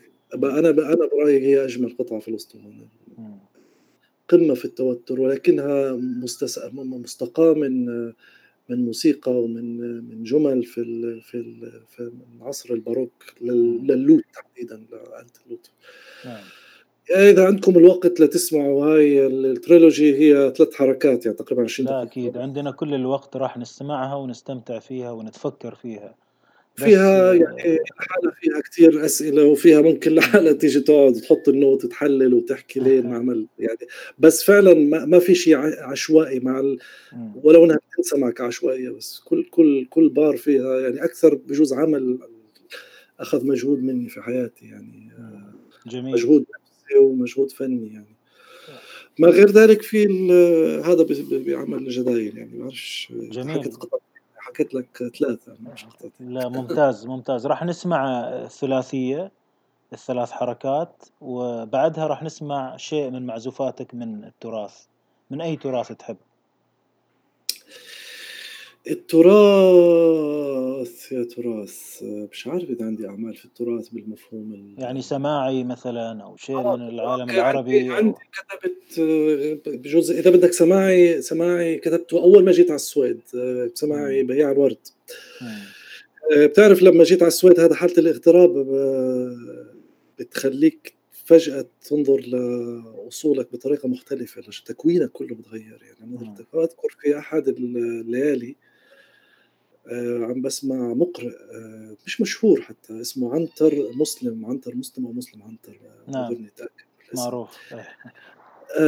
ضرير هو. فيعني مقرئ ما من الصف الأول لنحكي بس م. بس قرأ قراءة يعني تندمت إني ما حفظتها يعني بحثت عنها بحثت بحثت فعلا بصدق يعني. وسمعت كثير إني أجد هذيك القراءة كان يقرا على مقام البستنجار آه، ومقام غريب يعني ما ما نو ما نو يعني ما بتسمعه إلا إذا كنت تبحث عنه يعني لازم تبحث عنه لتسمع البستنجار يعني. إيه. فاثر في قراءته وحاول حل الجزء النفسية اللي كنت فيها في السويد يعني تعرف فجأة أنت في مجتمع وجوه مختلفة ونظام مختلف وتفاصيل وتقاطيع مختلفة فبتقعد تبحث لأكثر مناطق بت بتعكس أصولك. مش أنت مش تعكس شخصك تعكس أصولك. فوجدت هذا المقام وقال بالسماعي فكتبت سماعي بياع الورد لأنه بياع الورد لأنه اللحن الأخير بالخانه الرابعة. في جزء تاخذ من أغنية عمي بياع الورد. ف... إيه. فأنا بعرف إنه أحيانا في المتصيدين ال ال آه فلان فأنا تجنبا لل فسميته إيه. سماعي بياع الورد. يعني أرتاحوا. أرتاحوا. صارت معي كمان بسماعي غفران لأنه سماعي غفران كتبته هو في مقام العجم بس جمله كلها مبنية في الصبا وفي النهوان بس بقفل العجم. فلما فمن خوفي إنه فلان يصير لا هذا مش عجم وفلاني من خوفي هذا مش نهوان سميته إيه. سماعي غفران. إيه. بس سماعي بياع الورد ممكن يكون يعني شكل من من أشكال التراث. ممتاز. راح نسمع. في التغريب يعني. ممتاز. إذا راح نسمع. مع مع برضه مع يوسف حبيش أها جميل. راح نسمع. طيب أستاذ أحمد طبعا ننصح المستمعين إنهم يزوروا صفحتك في الفيسبوك. وكورونا يعني آه، أعطتنا فرصة نشوف كتابات أكثر ودردشات عوادة عن أمور مهمة في الريشة وأمور مهمة في مواضيع التعليم والمناهج والنوتة و أمور أخرى يعني والصفحة موجودة ونشطة وفيها معزوفات وفيها أشياء حلوة وجميلة يعني. يعني هي من من مرة ثانية من خلال الأسئلة اللي باخذها من كثير بشكل خاص من الطلاب إنه بحس إنه في حالة ما بعرف بس في حالة قلة مشاركة من العازفين بتجاربهم يعني إما بشكل مقصود أو بشكل إنه ما ما حدا مهتم. فحبيت ببساطة بهالصفحه بحكي كيف كيف أنا بتعامل يعني بشكل بسيط وصريح ودقيق وممل أحيانا يعني إنه تفاصيل التفاصيل التفاصيل. نعم. يعني إنه الريشة هيك بتنحف وهيك. لأنه تعلمتها هاي تعلمتها في السويد صراحة. أحيانا بالسويد بحث فيهم إنه تركيزهم على التفاصيل اللي إحنا بناخذها كيف متفق يعني. م. إحنا بنتعامل مع الأشياء مرة بتجي آه هي معروفة. لا أحيانا مجرد كلامك عن تفصيلة دقيقة جدا في موضوع التعامل مع الريشة بالضرب وفي اليد وفي الحف وبالهاي بتحس إنها لها لها قيمة حتى من ناحية الحفظ المعلومة للمستقبل. يعني. لأنه أنا عشتها يعني عشتها كطالب عود يعني في بحثي عن معلومة يعني كان مصادر شحيحة وقليل ما تجد عازفين بيشاركوك بتجربتهم بشكل بشكل صحيح. بساط الأحمدي يعني. فهي كانت تجربة الصفحة؟ وزي ما حكيت الكورونا يعني مش فحبيت أحط هالتساؤلات اللي بتجيني بشكل شخصي من أسئلة من هون هون بشكل عام يعني للكل يعني. هي هي وجهة نظري. بما فيها من أخطاء وما فيها من هبل يعني ما ما بالعكس يعني بس أنا آه، شخص بسال يعني وببحث وفي ببساطة ممكن شخص يقول آه عمي العود ما هو هي وهيك بنعزف. ببساطه يعني ليش شو تعقد مضبوط يعني وبالآخر العود هيك بنعزف يعني. نعم. بس آه، في ناس عندها هوس في طرح الأسئلة والبحث عن إجابات صحيح. أو البحث عن أسئلة أخرى زي ما حكيت. نعم. أستاذ أحمد استمتعنا جدا معك في هذا اللقاء وشكر كثير لك على إتاحة الوقت. شكر لكم لاعطائي هذا المساحة يعني أنا استمتعت يعني في وأنت أنت كان بهنيك على الاستماع يعني. أنت لاحظتها حتى في البودكاست اللي سمعته في في مقابلات أخرى يعني. عندك مش كثير اللي بتشوفهم بيديروا حوارات وما بتدخلوا كثير في في النقاش. أنت مستمع جيد يعني وبيساعد الشخص على إنه يكمل فكرته يعني على الأقل بشكل عندك صبر وجلد وما شاء الله عليك يعني. فبهنيك وبشكرك يعني. من ذوقك أستاذ والخير عندك.